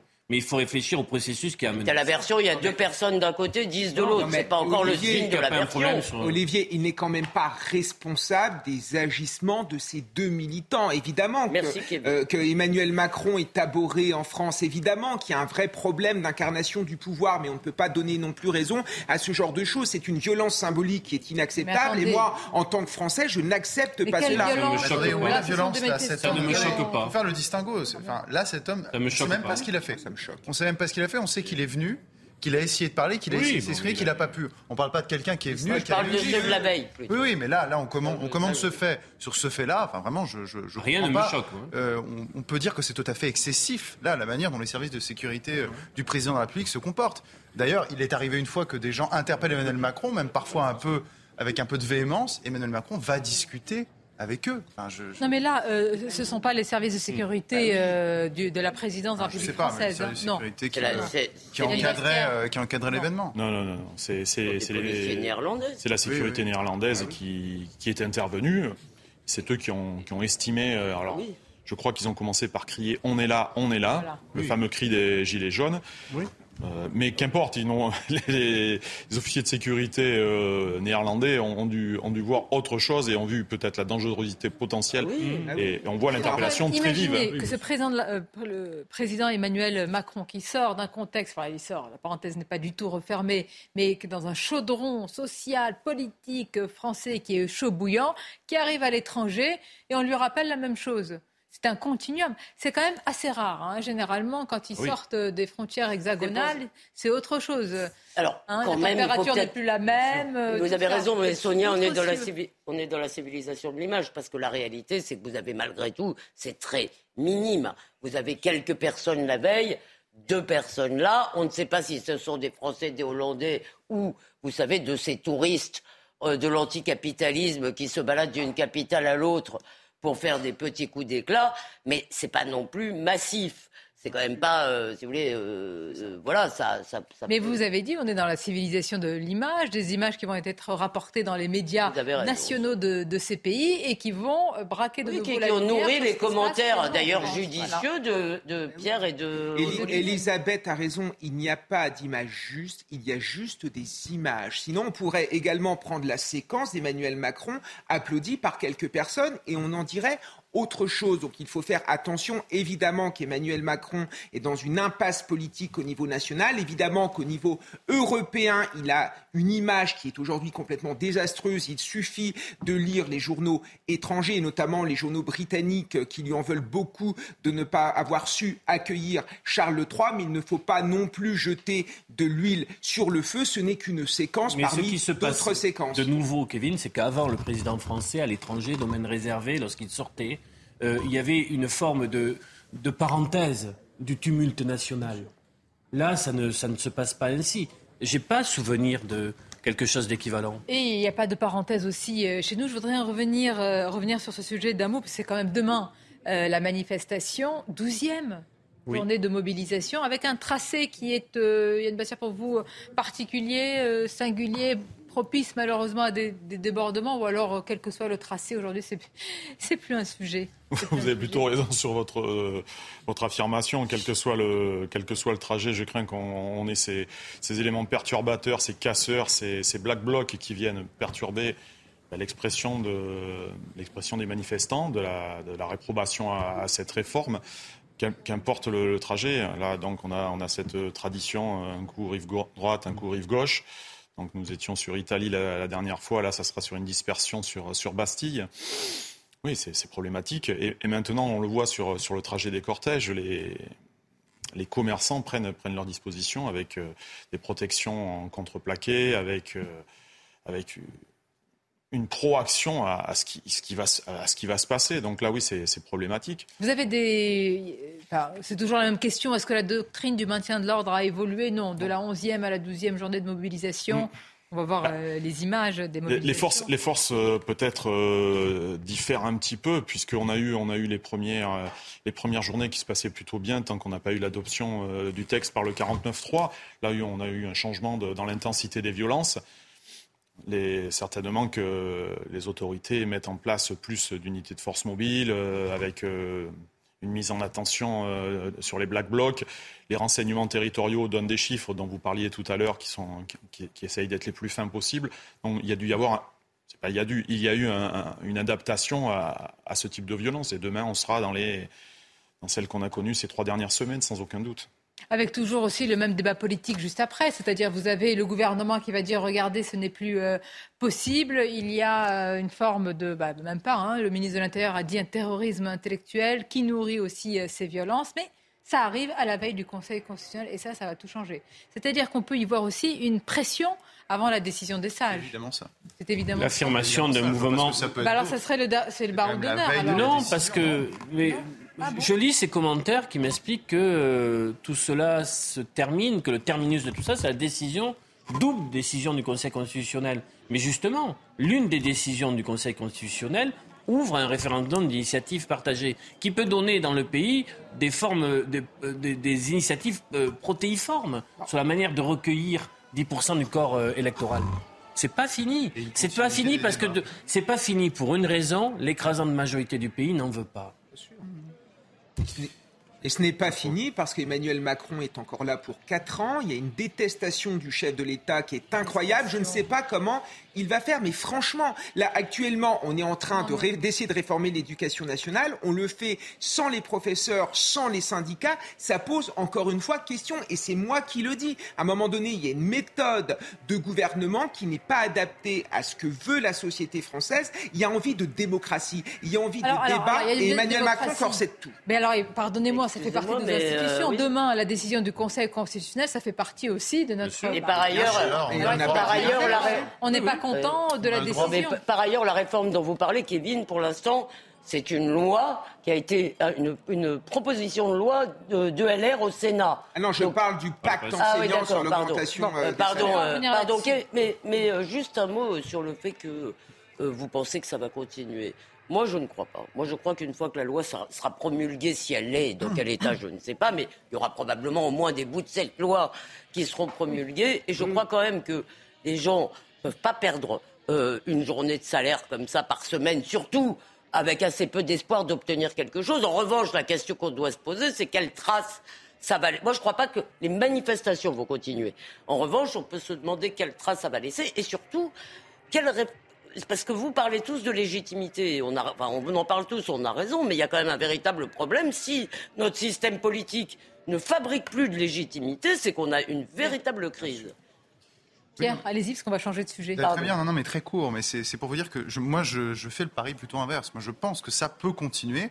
Encore une fois, je marque. Et vous, vous le souhaitez oui, je sais. Que ça va. Euh, c'est pas. Euh, non, vous avez raison. Ce que je souhaite et ce que je veux. Ok, très bien. Eh ben, écoutez, je pense que si vendredi le Conseil constitutionnel valide la possibilité d'un référendum d'initiative partagée. Je pense, oui, que ce débat va continuer, mais j'insiste, je pense, pourquoi est-ce qu'il va continuer? Il va continuer parce que là, ce qui s'est passé avec les retraites dépasse le sujet des retraites. Le sujet, c'est notre rapport à la démocratie, c'est la question du 49.3, c'est nos institutions. Ça a l'air d'être très, très général. Une réforme des institutions, ça va régler quoi mais je, vais, mais je vais vous dire une chose quand arrivera devant le Parlement français, si on réunit les 4 800 000 signatures, cette proposition de référendum, le débat sera pas seulement pour ou contre les retraites. On va Ça déjà voir si elle est validée. Pour ou hein. contre euh, l'avis, la décision populaire contre le 49-3. Eh bien, on va le voir. Hein. Ça y reste euh, deux jours. Oui. C'est long. Alors 4 ans, imaginez 4 ans. que rarement une décision du Conseil constitutionnel Ah sera attendue et Trafic, euh, trafic, je vous le disais, en plein jour et à toute heure, malheureusement, dégradation, intimidation et menaces. Là, vraiment, c'est le règne des trafiquants de drogue dans ce quartier niçois. C'est le quartier des Moulins, dont nous avions parlé il y a quelques semaines, à peine, même pas une semaine, on avait diffusé une vidéo euh, qui montrait des dealers lourdement armés euh, en plein jour. Je voudrais qu'on écoute la réaction du préfet des Alpes-Maritimes. Oh, Lui, il parle vraiment d'occupation euh, territoriale. hein. Écoutons-le. Il y a une vie euh, dans ce quartier. C'est pas. Alors il y a des moments qui sont compliqués, euh, qui sont difficiles. On l'a reconnu, on l'a dit aux habitants. On est, on est allé, on est, on est, on est allé les voir. euh, on y est, euh, on, écoute et franchement, euh, malgré les pavés, malgré les critiques, euh, malgré ceux qui doutent, euh, la, la- la police nationale reste déterminée à, à- à mener sa mission euh, au profit des citoyens honnêtes. C'est pas cette vidéo publiée euh, sur les réseaux sociaux euh, qui nous a amené à se dire qu'il fallait le faire. Énervé. Mais il est un peu, c'est vrai, il est un peu énervé, monsieur le préfet, parce que d'ailleurs, je l'avais eu, je lui avais dit, mais, je le sais, c'est pas une vidéo qui me rappelle ce que j'ai sous les yeux, mais il m'a dit à un C'est moment. pourquoi est-ce qu'on fait rien? Bah, on fait rien, non, faut pas Ah, exagérer. ah, on fait pourquoi- pas pourquoi rien ne se on passe tape dans la fourmilière Pourquoi du rien ne trafic, il se reconstitue. Mais attendez, Pourquoi Parce ces que- scènes-là, ces scènes, on, on- c'est pas uniquement à Nice, effectivement. Non, on bah pourrait non, répondre à ça au préfet. Marseille. C'est partout, c'est partout en France. C'est à Marseille, Partout, c'est en je ne sais pas. Île-de-France. Euh, parce Ah, que si, là, si, si. attends, là- vraiment dans toutes les régions de France, dans D'accord. toutes Mais les là, régions de France, là, il y nous a une avons un cas comme ça. Là, c'est une occupation quasiment de territoire, hein, avec des gens en armes lourdes. Non, non, mais enfin, c'est pas partout. Ils se promènent en armes Alors, lourdes écoutez, et on peut. On en a vu à Lyon, on en a vu, on en On a peut vu. citer oui, l'Île-de-France, on peut citer Lyon, on peut citer Marseille, on peut citer, euh, on peut citer aussi Toulouse, euh, on peut citer, peut-être bientôt citera-t-on euh, des quartiers euh, de Bordeaux, Nantes. On parle beaucoup de Nantes. Attendons de voir ce qui va se passer aussi à Nantes. Donc euh, c'est un phénomène qui est répandu en France. Moi j'ai l'impression que ce préfet est énervé parce que parce qu'on parce qu'on en parle et qu'en fait qu'est-ce qu'on voit? C'est on voit que finalement ces ces séquences se multiplient et rien ne change. Non pas parce qu'il n'y a pas de volonté policière, entendons-nous bien.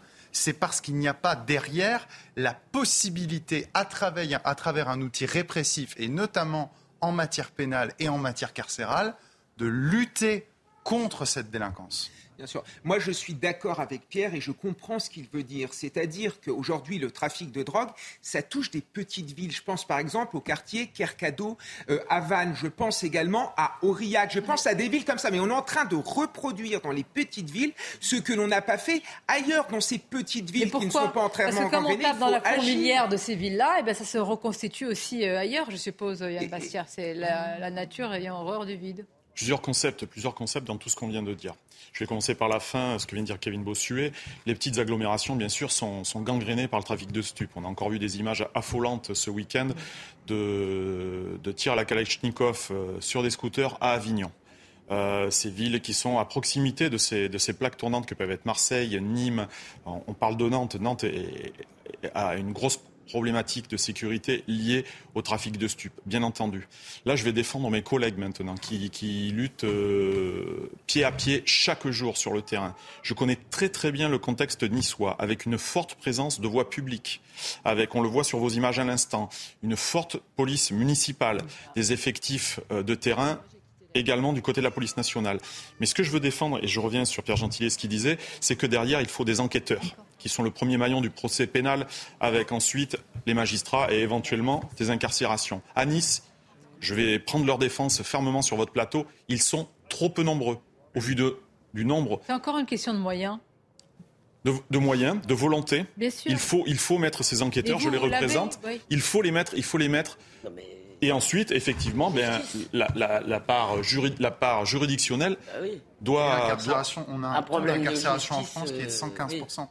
Il Mécaniquement, il y a un problème. Il y a quand même un problème. de- j'ai- je, euh, je connais un des habitants euh, de ce quartier que j'ai eu en ligne tout à l'heure, qui habite dans un HLM depuis des années. Alors beaucoup de gens sont partis. mais Il m'a dit, moi j'ai vu physiquement. hein.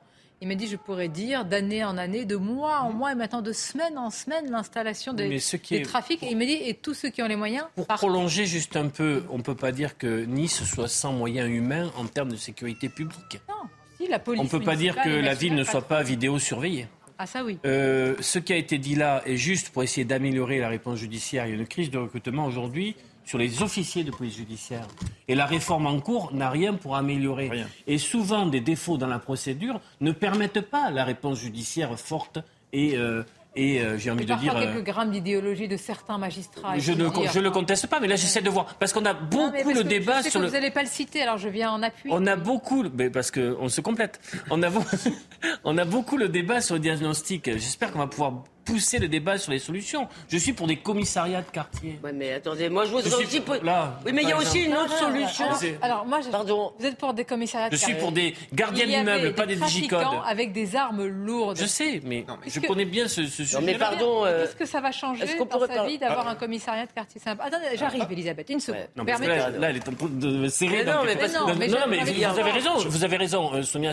Mais euh, déjà, moi, des personnes, c'est un sujet qui m'a beaucoup passionné. Dissuasif selon vous euh, Des personnes m'ont dit vraiment, Olivier, s'il y a un effet plumeau, on intervient, on tape le point de deal, on repart. Mais l'installation à l'échelle d'un quartier d'une police nationale de proximité est, une partie de la solution. Vous avez raison, mais est-ce qu'on pourrait aussi parler d'une autre partie de la solution qui serait peut-être d'avoir une politique migratoire? Ah. Parce que je suis désolé, vous ne pouvez pas dire qu'il n'y a aucun lien entre une immigration qui n'est absolument pas contrôlé, intégré surtout derrière, où il n'y a pas d'une politique, si vous voulez, d'intégration qui est marché, euh, probablement aussi parce que les nombres sont tels qu'on ne peut plus le faire, vous voyez bien qu'il y a un lien. Gérald Darmanin l'a dit à un moment, maintenant on a oublié.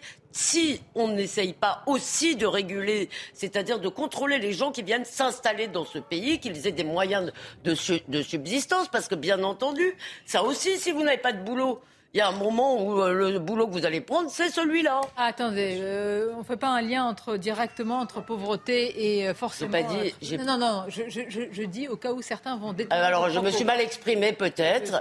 Je ne dis pas qu'il y a un lien, je dis simplement qu'il y a une partie de cette immigration qui n'est pas une immigration de travail. Et à la fin, bah, quand vous arrivez, je veux dire, oui, et qui peut être y compris exploité par des responsables de filière. Oui, oui. Mais très souvent. par, oui.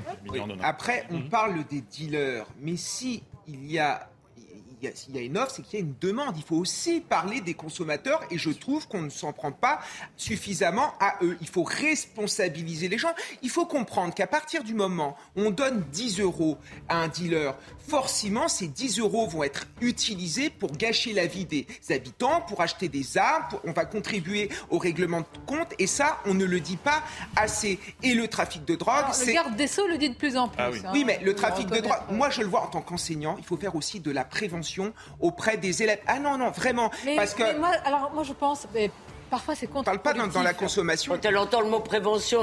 Non mais, oui, c'est non, si. Mais je, vais faire la leçon, mais je, on va faire l'inverse. C'est nécessaire. C'est nécessaire. Comme euh, tout, tout, tout, tout ce qu'on vient d'évoquer est nécessaire. La, la prévention, au niveau scolaire, comme vous le disiez. moi, je ne parlais pas de la consommation de drogue, la prévention.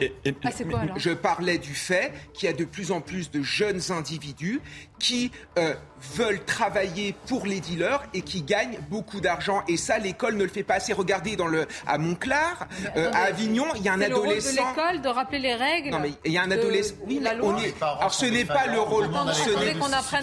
Ce n'est pas le rôle premier, je suis d'accord, mais malheureusement, on est obligé de le faire. Je suis le premier à le regretter, mais on le fait, c'est du Bon, on va marquer une courte pause, c'est intéressant, avec toutes les missions de l'école, que vous ayez aussi ça à faire.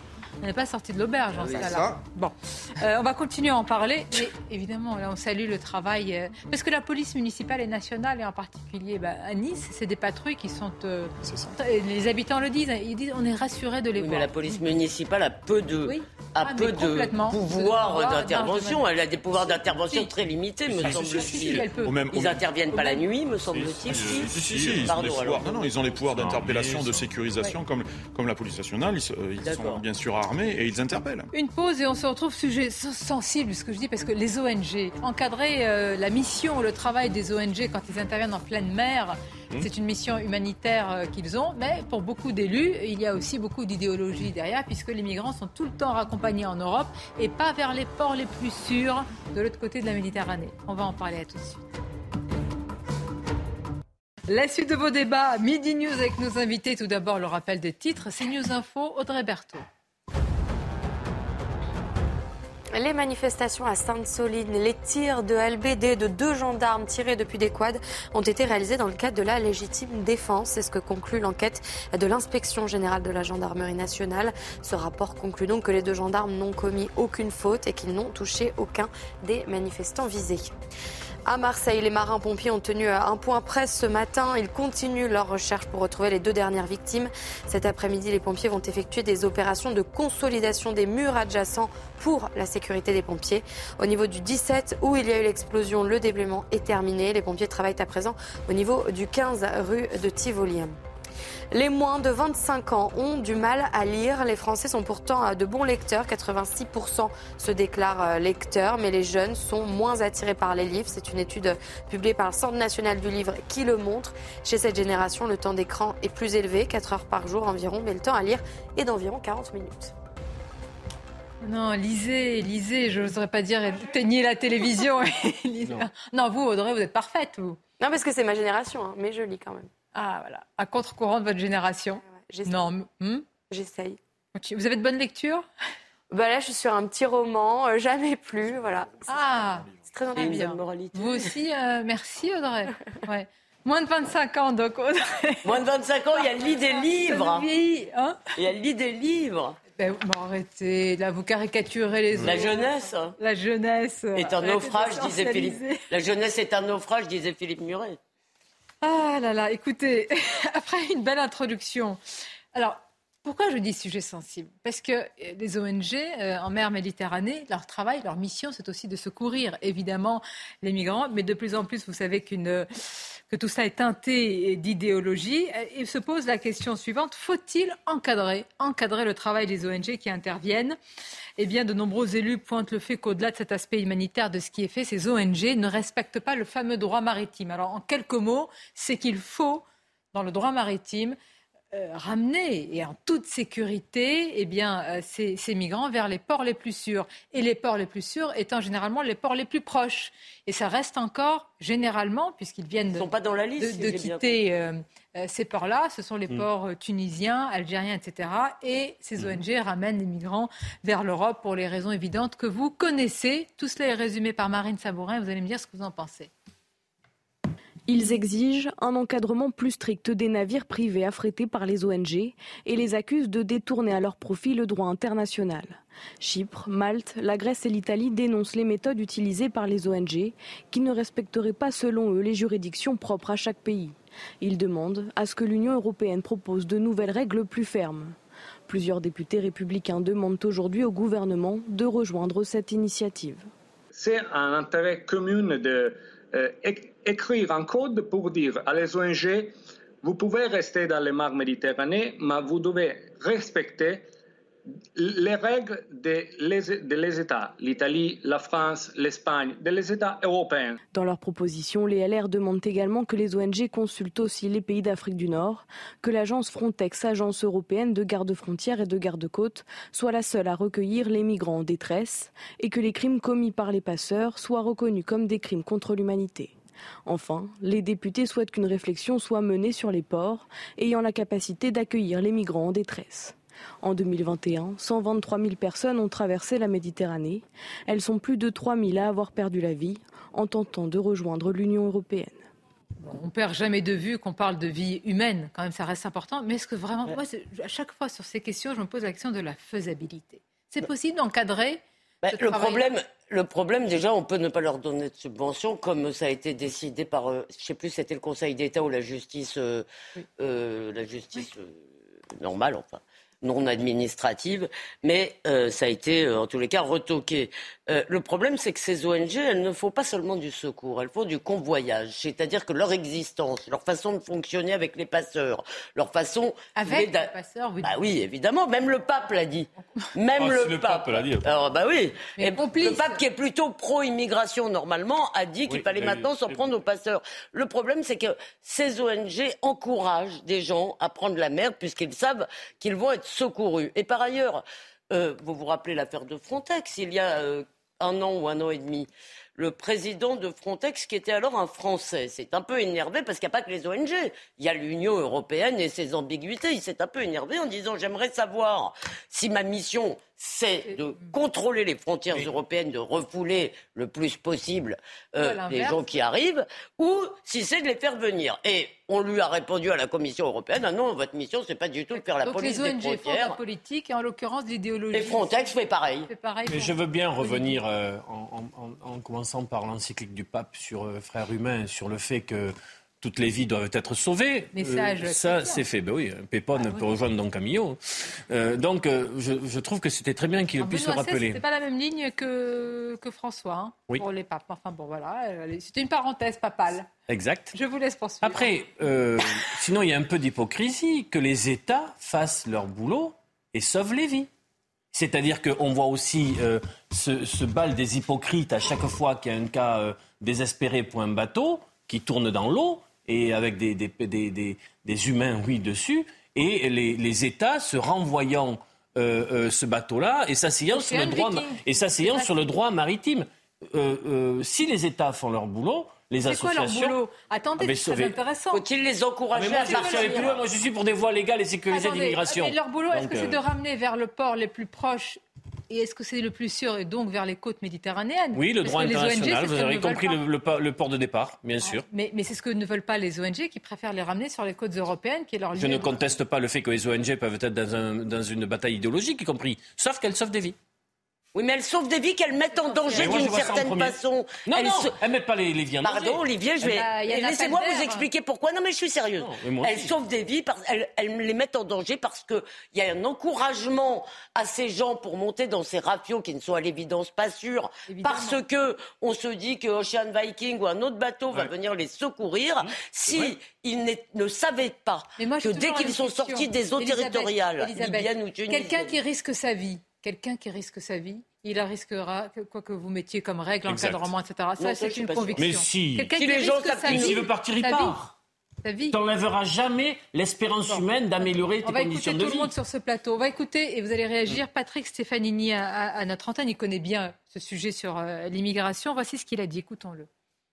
Donc oui, nous avons besoin d'une meilleure régulation et, et même d'une régulation tout court de, l'activité des associations de sauvetage aux migrants, elle nous fait gravement défaut. Le premier pays qui a réagi, c'est l'Italie.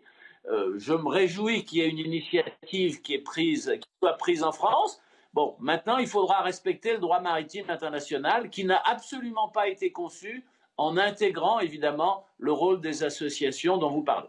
D'accord, mais moi ma question, Pierre Gentier, est-ce que le droit maritime est en train de s'adapter à ces flux migratoires, tout ce qui est en train de se passer? Est-ce qu'il a prévu le droit maritime toutes les nouvelles migrations, notamment climatiques, qui vont arriver? Est-ce qu'il a prévu tout ça Non, mais à l'évidence non. Bah, non. Bah, mais euh, le, à l'origine du juridique, il y a un sujet politique, donc c'est normal. Et humain. On s'empare de bien sûr humain et qu'on s'empare de ces questions et qu'on en discute. Et si le débat ici sur ce plateau est de savoir euh, si nous sommes pour ou contre euh, des morts dans ah, la Méditerranée, je pense que le débat va tourner court. Donc justement, essayons de porter un peu plus loin la réflexion et de nous dire que euh, ces flux, ils ne vont pas se tarir du jour au lendemain, ils vont même s'accroître. Nous avons un boom démographique africain qui n'est qu'au début, qui n'est qu'au début, d'accord? Et la question c'est est-ce que nous subissons est-ce que tous les étés, parce que l'été va arriver, et l'été c'est le moment où on va avoir typiquement le, plus grand nombre de, flux à travers la Méditerranée. Et est-ce qu'on va encore avoir cet éternel marronnier à commenter en permanence ces morts dans la Méditerranée Ou alors, effectivement, est-ce qu'on va enfin décider d'avoir une vraie politique migratoire? Est-ce qu'on va... C'est quoi une vraie politique migratoire? Ben, La politique migratoire... Non, non, vous avez raison. Vous avez raison, l'expression est... L'expression vraie politique migratoire, je l'utilise, mais c'est vrai que quand on dit vraie politique migratoire, finalement, ça ne veut plus dire grand-chose. Mais écoutez, c'est simple. Les missions de Frontex, il va falloir qu'on les définisse un peu plus clairement. Parce que Frontex, je rappelle, qui est Frontex. Frontex, c'est l'organe européen qui est en charge justement de gérer les flux et de gérer la sécurité des frontières. Et bien justement, aujourd'hui, cette mission-là n'apparaît plus comme prioritaire. Il y a, regardez ces embarcations. Elles, arrivent par eh dizaines, par centaines, faire Frontex? L'Australie, hmm. en 2000, milieu des années, qui est une île, mais euh, je dire une île avec des gens qui traversent, un peu comme par ici. On est un peu l'Europe. Ils passent par la mer. On a, on a aussi nos partenaires. On n'est pas d'accord tous entre nous. Et on n'est pas d'accord tous entre nous. Ben L'Australie décide seule de ce qu'elle veut, c'est une île. Et ben c'est en ça que justement, c'est en ça que je trouve la, la résolution, parce que ce n'est qu'une résolution des députés les Républicains, un petit peu lacunaire, parce qu'ils s'en rattachent beaucoup à Frontex. Que je vous mais en réalité, nous devrions au vu de l'urgence, au vu de la pression migratoire, récupérer le contrôle. nous devrions, mais la réalité, c'est euh, un puzzle qui est aujourd'hui l'Union européenne. On n'est pas d'accord entre nous. Vous voyez ce qui s'est passé sur l'Ocean Viking. Pardonnez-moi, je vais être très trivial, mais je me fiche de savoir ce que pense la Hongrie, la Hongrie en l'occurrence, de ce que pense euh, la, Norvège ou le Danemark ou l'Allemagne de la situation de nos ah, frontières. Oui, mais ça s'appelle l'Union européenne. Oui, ça s'appelle l'Union européenne. Voyez-vous, là, on est sur un débat politique et sur ce débat politique, je pense que nous, nous devrions retrouver la maîtrise et la souveraineté de nos frontières. Sinon, on va commenter ces faits tous les ans, année après année, et rien ne va changer. Oui, mais aussi la souveraineté, bien sûr, la souveraineté alimentaire, la souveraineté énergétique, d'accord. Mais vous êtes dans le cadre de l'Union européenne. Eh ou alors vous sortez. Nous, devons ah, l'amender ou en sortir. Tout à fait. Tout à fait, voilà. Vous voulez l'amener à dire ça Non, non, mais c'est bien qu'il puisse s'exprimer ainsi. Il est dans, une, bah, dans, une, cohérence politique qui bah, existe. nous sommes dans un débat politique, euh, dans une partie de la... Oui, mais vous voulez savoir où C'est-à-dire que vous, vous estimez qu'avec nos partenaires, on ne peut plus rien faire. J'estime que l'Union européenne, j'estime que l'Union européenne ne remplit pas le rôle qui lui a été donné. En conséquence de quoi, nous devons le récupérer. Où, sont allés les, les migrants de l'Ocean Viking à un moment? Ou avant l'Ocean Viking, c'est l'Italie qui les a récupérés. Personne ne le dit. les a dispatchés. Oui, oui. Ah oui mais merci, j'allais dire l'Italie aussi. Hein. L'Italie qui a décrété l'état d'urgence bah sur, la question migratoire. Donc parfois l'Union européenne, il y, a des quotas. Bah, chacun... L'Italie se retrouve un peu seule quand même pour gérer ces, bah flux, ces, flux, Et puis par ailleurs, on n'a pas tous la même volonté. C'est-à-dire qu'en France, il y a quand même une volonté assez largement partagée de réduire le plus possible les flux migratoires. Dans un sondage, il est même dit que 48% des électeurs de gauche pense qu'il y a trop d'immigrés en France. Donc vous voyez bien que c'est quand même, il y a consensus quand même pour les contrôler ou les réduire. Euh, en Allemagne, on n'a pas la même position. On n'a pas la même position. Les, euh, il y a d'autres pays qui n'ont pas la même position que la Suède dont vous vouliez parler. Ah, vous avez fait votre transition. Mais vous êtes formidable. La Suède qui repense, alors drastiquement, c'est le mot, ah hein, vraiment drastiquement, euh, sa politique. Pourquoi? Parce que la Suède ne veut plus apparaître comme une terre d'accueil. Elle veut totalement chambouler sa politique d'asile et elle ne veut plus que soit accolée cette image de terre d'accueil dont elle a longtemps été associée, il faut le dire. Hein la Suède, c'était vraiment cela. Regardez ce sujet de Marine Sabourin. Décourager les migrants qui voudraient trouver refuge dans le pays, tel est l'objectif du gouvernement suédois. En 2020, 58% des Suédois réclamaient moins de réfugiés en dépit d'une baisse notable des arrivées. Et pour cela, le gouvernement multiplie les actions à commencer par la réduction de quotas de réfugiés passant de 6400 arrivées par an en 2022 à 900 par an dorénavant et en accordant la priorité aux enfants, aux femmes et aux personnels LGBT. Les demandeurs d'asile seront désormais placés dans des centres de transit et non plus dans des logements payés par l'Office de l'immigration pendant l'examen de leur demande. Si elle est rejetée, ils seront immédiatement renvoyés dans leur pays d'origine. Le ministère de l'immigration suédois a également exhorté l'Office des migrations à examiner les moyens d'accroître les retours volontaires pour des groupes d'immigrés arrivés au cours des dernières décennies et qui n'auraient pas réussi à s'intégrer dans la société. La Suède n'est plus la terre promise. Voici le message martelé dorénavant par le biais d'une campagne d'information ciblée sur les sites du gouvernement et des ambassades étrangères. J'ai insisté pour euh, dire combien la, Suède veut changer, parce que vraiment, pour certains avant, c'était une sorte de superpuissance humanitaire, la Suède. C'était ça, euh, joli, l'image. C'est joli comme expression, superpuissance humanitaire. non, mais c'est quand même incroyable. C'est un revirement à 180 ah degrés. Au milieu des années 2000, on parlait de l'ouverture de la Suède au monde et aujourd'hui, les mentalités ont complètement changé. Il y a aussi arrivé au pouvoir d'un gouvernement euh, de centre-droit oui, mais pourquoi est-il arrivé au pouvoir Il y a en Suède, il y a 20% des gens qui sont nés à l'étranger. Dans certaines villes comme celle de Malmo, c'est 57% ah des gens qui sont nés à l'étranger. On se rend compte qu'on n'a pas réussi à intégrer ces gens puisque la masse était beaucoup trop importante et même ça pose des problèmes au niveau économique, ça plombe euh, euh, notamment toutes les dépenses liées au social. Donc il est évident que vous ajoutez les problèmes économiques plus les problèmes liés à l'insécurité, ben les, les Suédois ont complètement changé de posture. Juste une chose, quand on dit que c'est un revirement, c'est peut-être juste un retour à la normalité parce que la Suède était extrêmement dit-on, en tous les cas, dans, généreuse hein, par rapport. Oui, bien sûr. Alors, par ailleurs, je sais pas, on n'aura pas le temps de parler du, on n'aura pas le temps de parler du Danemark. Moi, je voulais juste, comme je sais que Pierre connaît le sujet suédois, juste ajouter un propos à ce que disait, à ce que dit. C'est pour ça que je vais vite. Je, et, je, voulais juste ajouter un mot au propos de, de Kevin sur Malmö. Moi, j'avais été quand même frappé il y a quelques années quand on avait dit un responsable, euh, euh, je ne me rappelle plus son nom, euh, lequel c'était, avait dit il faut que les Juifs quittent Malmö, non pas parce que lui-même était antisémite, parce qu'ils étaient en danger. Et pourquoi étaient-ils en danger? À cause de l'islamisation de ça, cette parce ville. Parce qu'une telle phrase, il faudrait retrouver son auteur. Je vais vous le retrouver, mais Alain Finkielkraut, Alain Finkielkraut que vous connaissez, l'a cité encore récemment. Je pense qu'on peut lui faire confiance. Je ne l'ai pas inventé. Que l'insécurité soit au cœur aussi. Je de... ne l'ai pas inventé. L'insécurité a été au cœur de la campagne électorale suédoise. Il faut faut avoir. Moi, je. il y a une islamisation aussi. Il y a eu, il y a eu tout cela, et ces sujets sont, ont fait, ont favorisé l'arrivée au pouvoir on va dire, d'une coalition, enfin d'une alliance des droites. L'extrême droite ne dirige pas, enfin ce qu'on appelle l'extrême droite pompeux, c'est-à-dire les démocrates suédois, c'est comme ça qu'ils s'appellent, ne sont pas au gouvernement, mais ils ont une influence sur le gouvernement, puisque avec un accord de gouvernement, ils sont au Parlement et ils ont des postes euh, qui leur permettent de contrôler l'action. Maintenant, ce qui se passe en Suède, moi personnellement, me réjouit, mais c'est vrai qu'il faut savoir d'où on part. La situation est dramatique. Ce pays de 10 millions d'habitants a à peu près 2 millions, 2 millions de ses concitoyens qui sont nés à l'étranger. Un tiers un tiers des Suédois, un tiers de ces 10 millions, ont un parent qui est au moins un parent qui est né à l'étranger. Je pense que ce qu'il faut bien comprendre, c'est ce qui se passe en Suède nous concerne nous aussi directement. Je veux le dire, ce qui nous ce qui concerne la Suède concerne la Belgique, concerne l'Allemagne. Ce qui se passe dans le nord de l'Allemagne est dramatique. concerne également la France. Ces sujets-là sont des sujets européens. même niveau, euh, Non, non. Ce qui se passe à Malmö, ce qui se passe à Malmö, les taux de naissance à Malmö, 57% de la population on a une politique est née à l'étranger. plus dure que, que, que, la Suède en France. On a une politique plus dure. Ah oui. Alors là, ce qui est en train ah de se passer. Alors attendez. Vous pouvez estimer qu'elle n'est pas assez. On peut toujours faire Alors plus. Alors non, je ne suis pas d'accord avec vous. Je ne suis pas d'accord avec vous. Mais c'est une blague. on un modèle suédois. On renvoie qui La Suède.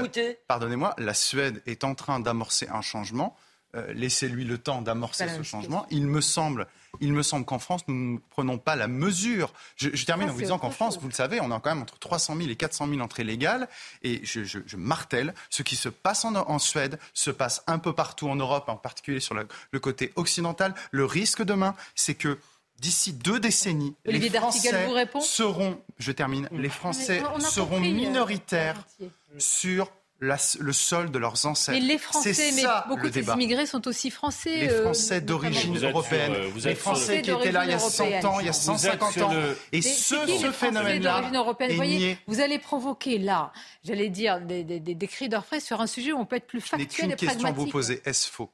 Vous êtes sur euh, l'idée du sur le grand remplacement, qui est une théorie pour ma part, que je juge complotiste, dans un sens où tous les démographes un peu sérieux le contestent. Première ah chose. Deuxième chose, si nous sommes d'accord, je ne vous ai pas interrompu. Mais allez-y. Euh, voilà, je conteste l'idée d'un grand remplacement. J'ai encore le droit. J'ai encore le droit. Bien sûr. Deuxième, deuxième point. Si vous dites au début, à l'amorce de votre raisonnement, que le fait migratoire est une réalité, D'ailleurs, 70% des, des, mouvements de population se font sur les, régions interrégionales. Euh, on doit bien sûr faire face à des flux migratoires. Il faut donc apporter des réponses si on juge que c'est une réalité. Donc moi, je, sais que ma parole est ultra minoritaire, mais je suis pour qu'on réfléchisse à des voies légales et sécurisées de migration pour éviter euh, les, drames humains. Je suis pour qu'on on, retourne sur le plan idéologique et se dire que ça peut aussi être une richesse et pas qu'un risque pour euh, nos sociétés. Je suis pour que on puisse mettre le paquet sur la culture, l'éducation pour réussir l'intégration. Oui, mais je suis vos propos sont un peu déconnectés du réel. Vos propos sont complètement déconnectés de la réalité. Mais non, pourquoi Il ne faut pas réussir l'intégration. On arrive à la fin. C'est complètement, vous voyez bien que les masses... réussir l'intégration. J'ai pas dit il faut, c'est gentil de dire il faut, vous voyez bien que massivement, on ne peut pas intégrer autant de monde en même temps, c'est pas vrai. Je dis qu'on a... On a, on a, La question que j'ai envie de vous poser, c'est juste... Les immigrés apportent plus, apportent plus à notre société qu'ils ne coûtent. Olivier, la question que j'ai envie de vous poser, c'est jusqu'à quand et combien c'est un vrai sujet, jusqu'à quand Le problème, c'est que le discours que vous avez, un discours qui est déconnecté, je pense, de la réalité concrète. Alors, Aujourd'hui, le Niger fait plus d'enfants que l'Europe. Mais vous m'avez pas réuni. Vous m'avez pas parlé. Vous parlez en termes abstraits. Vous pouvez pas commencer ce débat maintenant. Qu'allez-vous faire Depuis tout à l'heure, on est arrivé à la fin de l'émission. Vous pouvez pas commencer un débat pareil à une minute de la fin. Vous quittez l'Europe L'Europe. Si l'Europe est défaillante, ah bien sûr, si l'Europe est défaillante. Et vous faites un hexagone donc euh, avec des, des quoi et, des, et, vous allez faire de la peine à des murs, avant des grillages. Schengen, avant Schengen, c'était comment C'était comment murs, avant des Schengen grillages. On vivait dans, on vivait avec des murs. Mon problème, on c'est vivait que avec si et j'interromps filtrait. ce c'est duel, on va dire que Non, c'est pas un duel, c'est une discussion, que, je vous ai pas laissé la parole non, non, on a toujours la parole. Non, non, donc j'attends que ça se Non, mais c'est termine intéressant. entre vous pour pouvoir donner la parole à, à Clélie Mathias pour la parole aux Français. C'est ça, c'est la solution, d'après moi. Surtout qu'on était au bout là, on était. Merci, merci Anne Bastien, merci, Merci à vous vous. tous, euh, évidemment. On reprendra la discussion. Bel après-midi, à demain.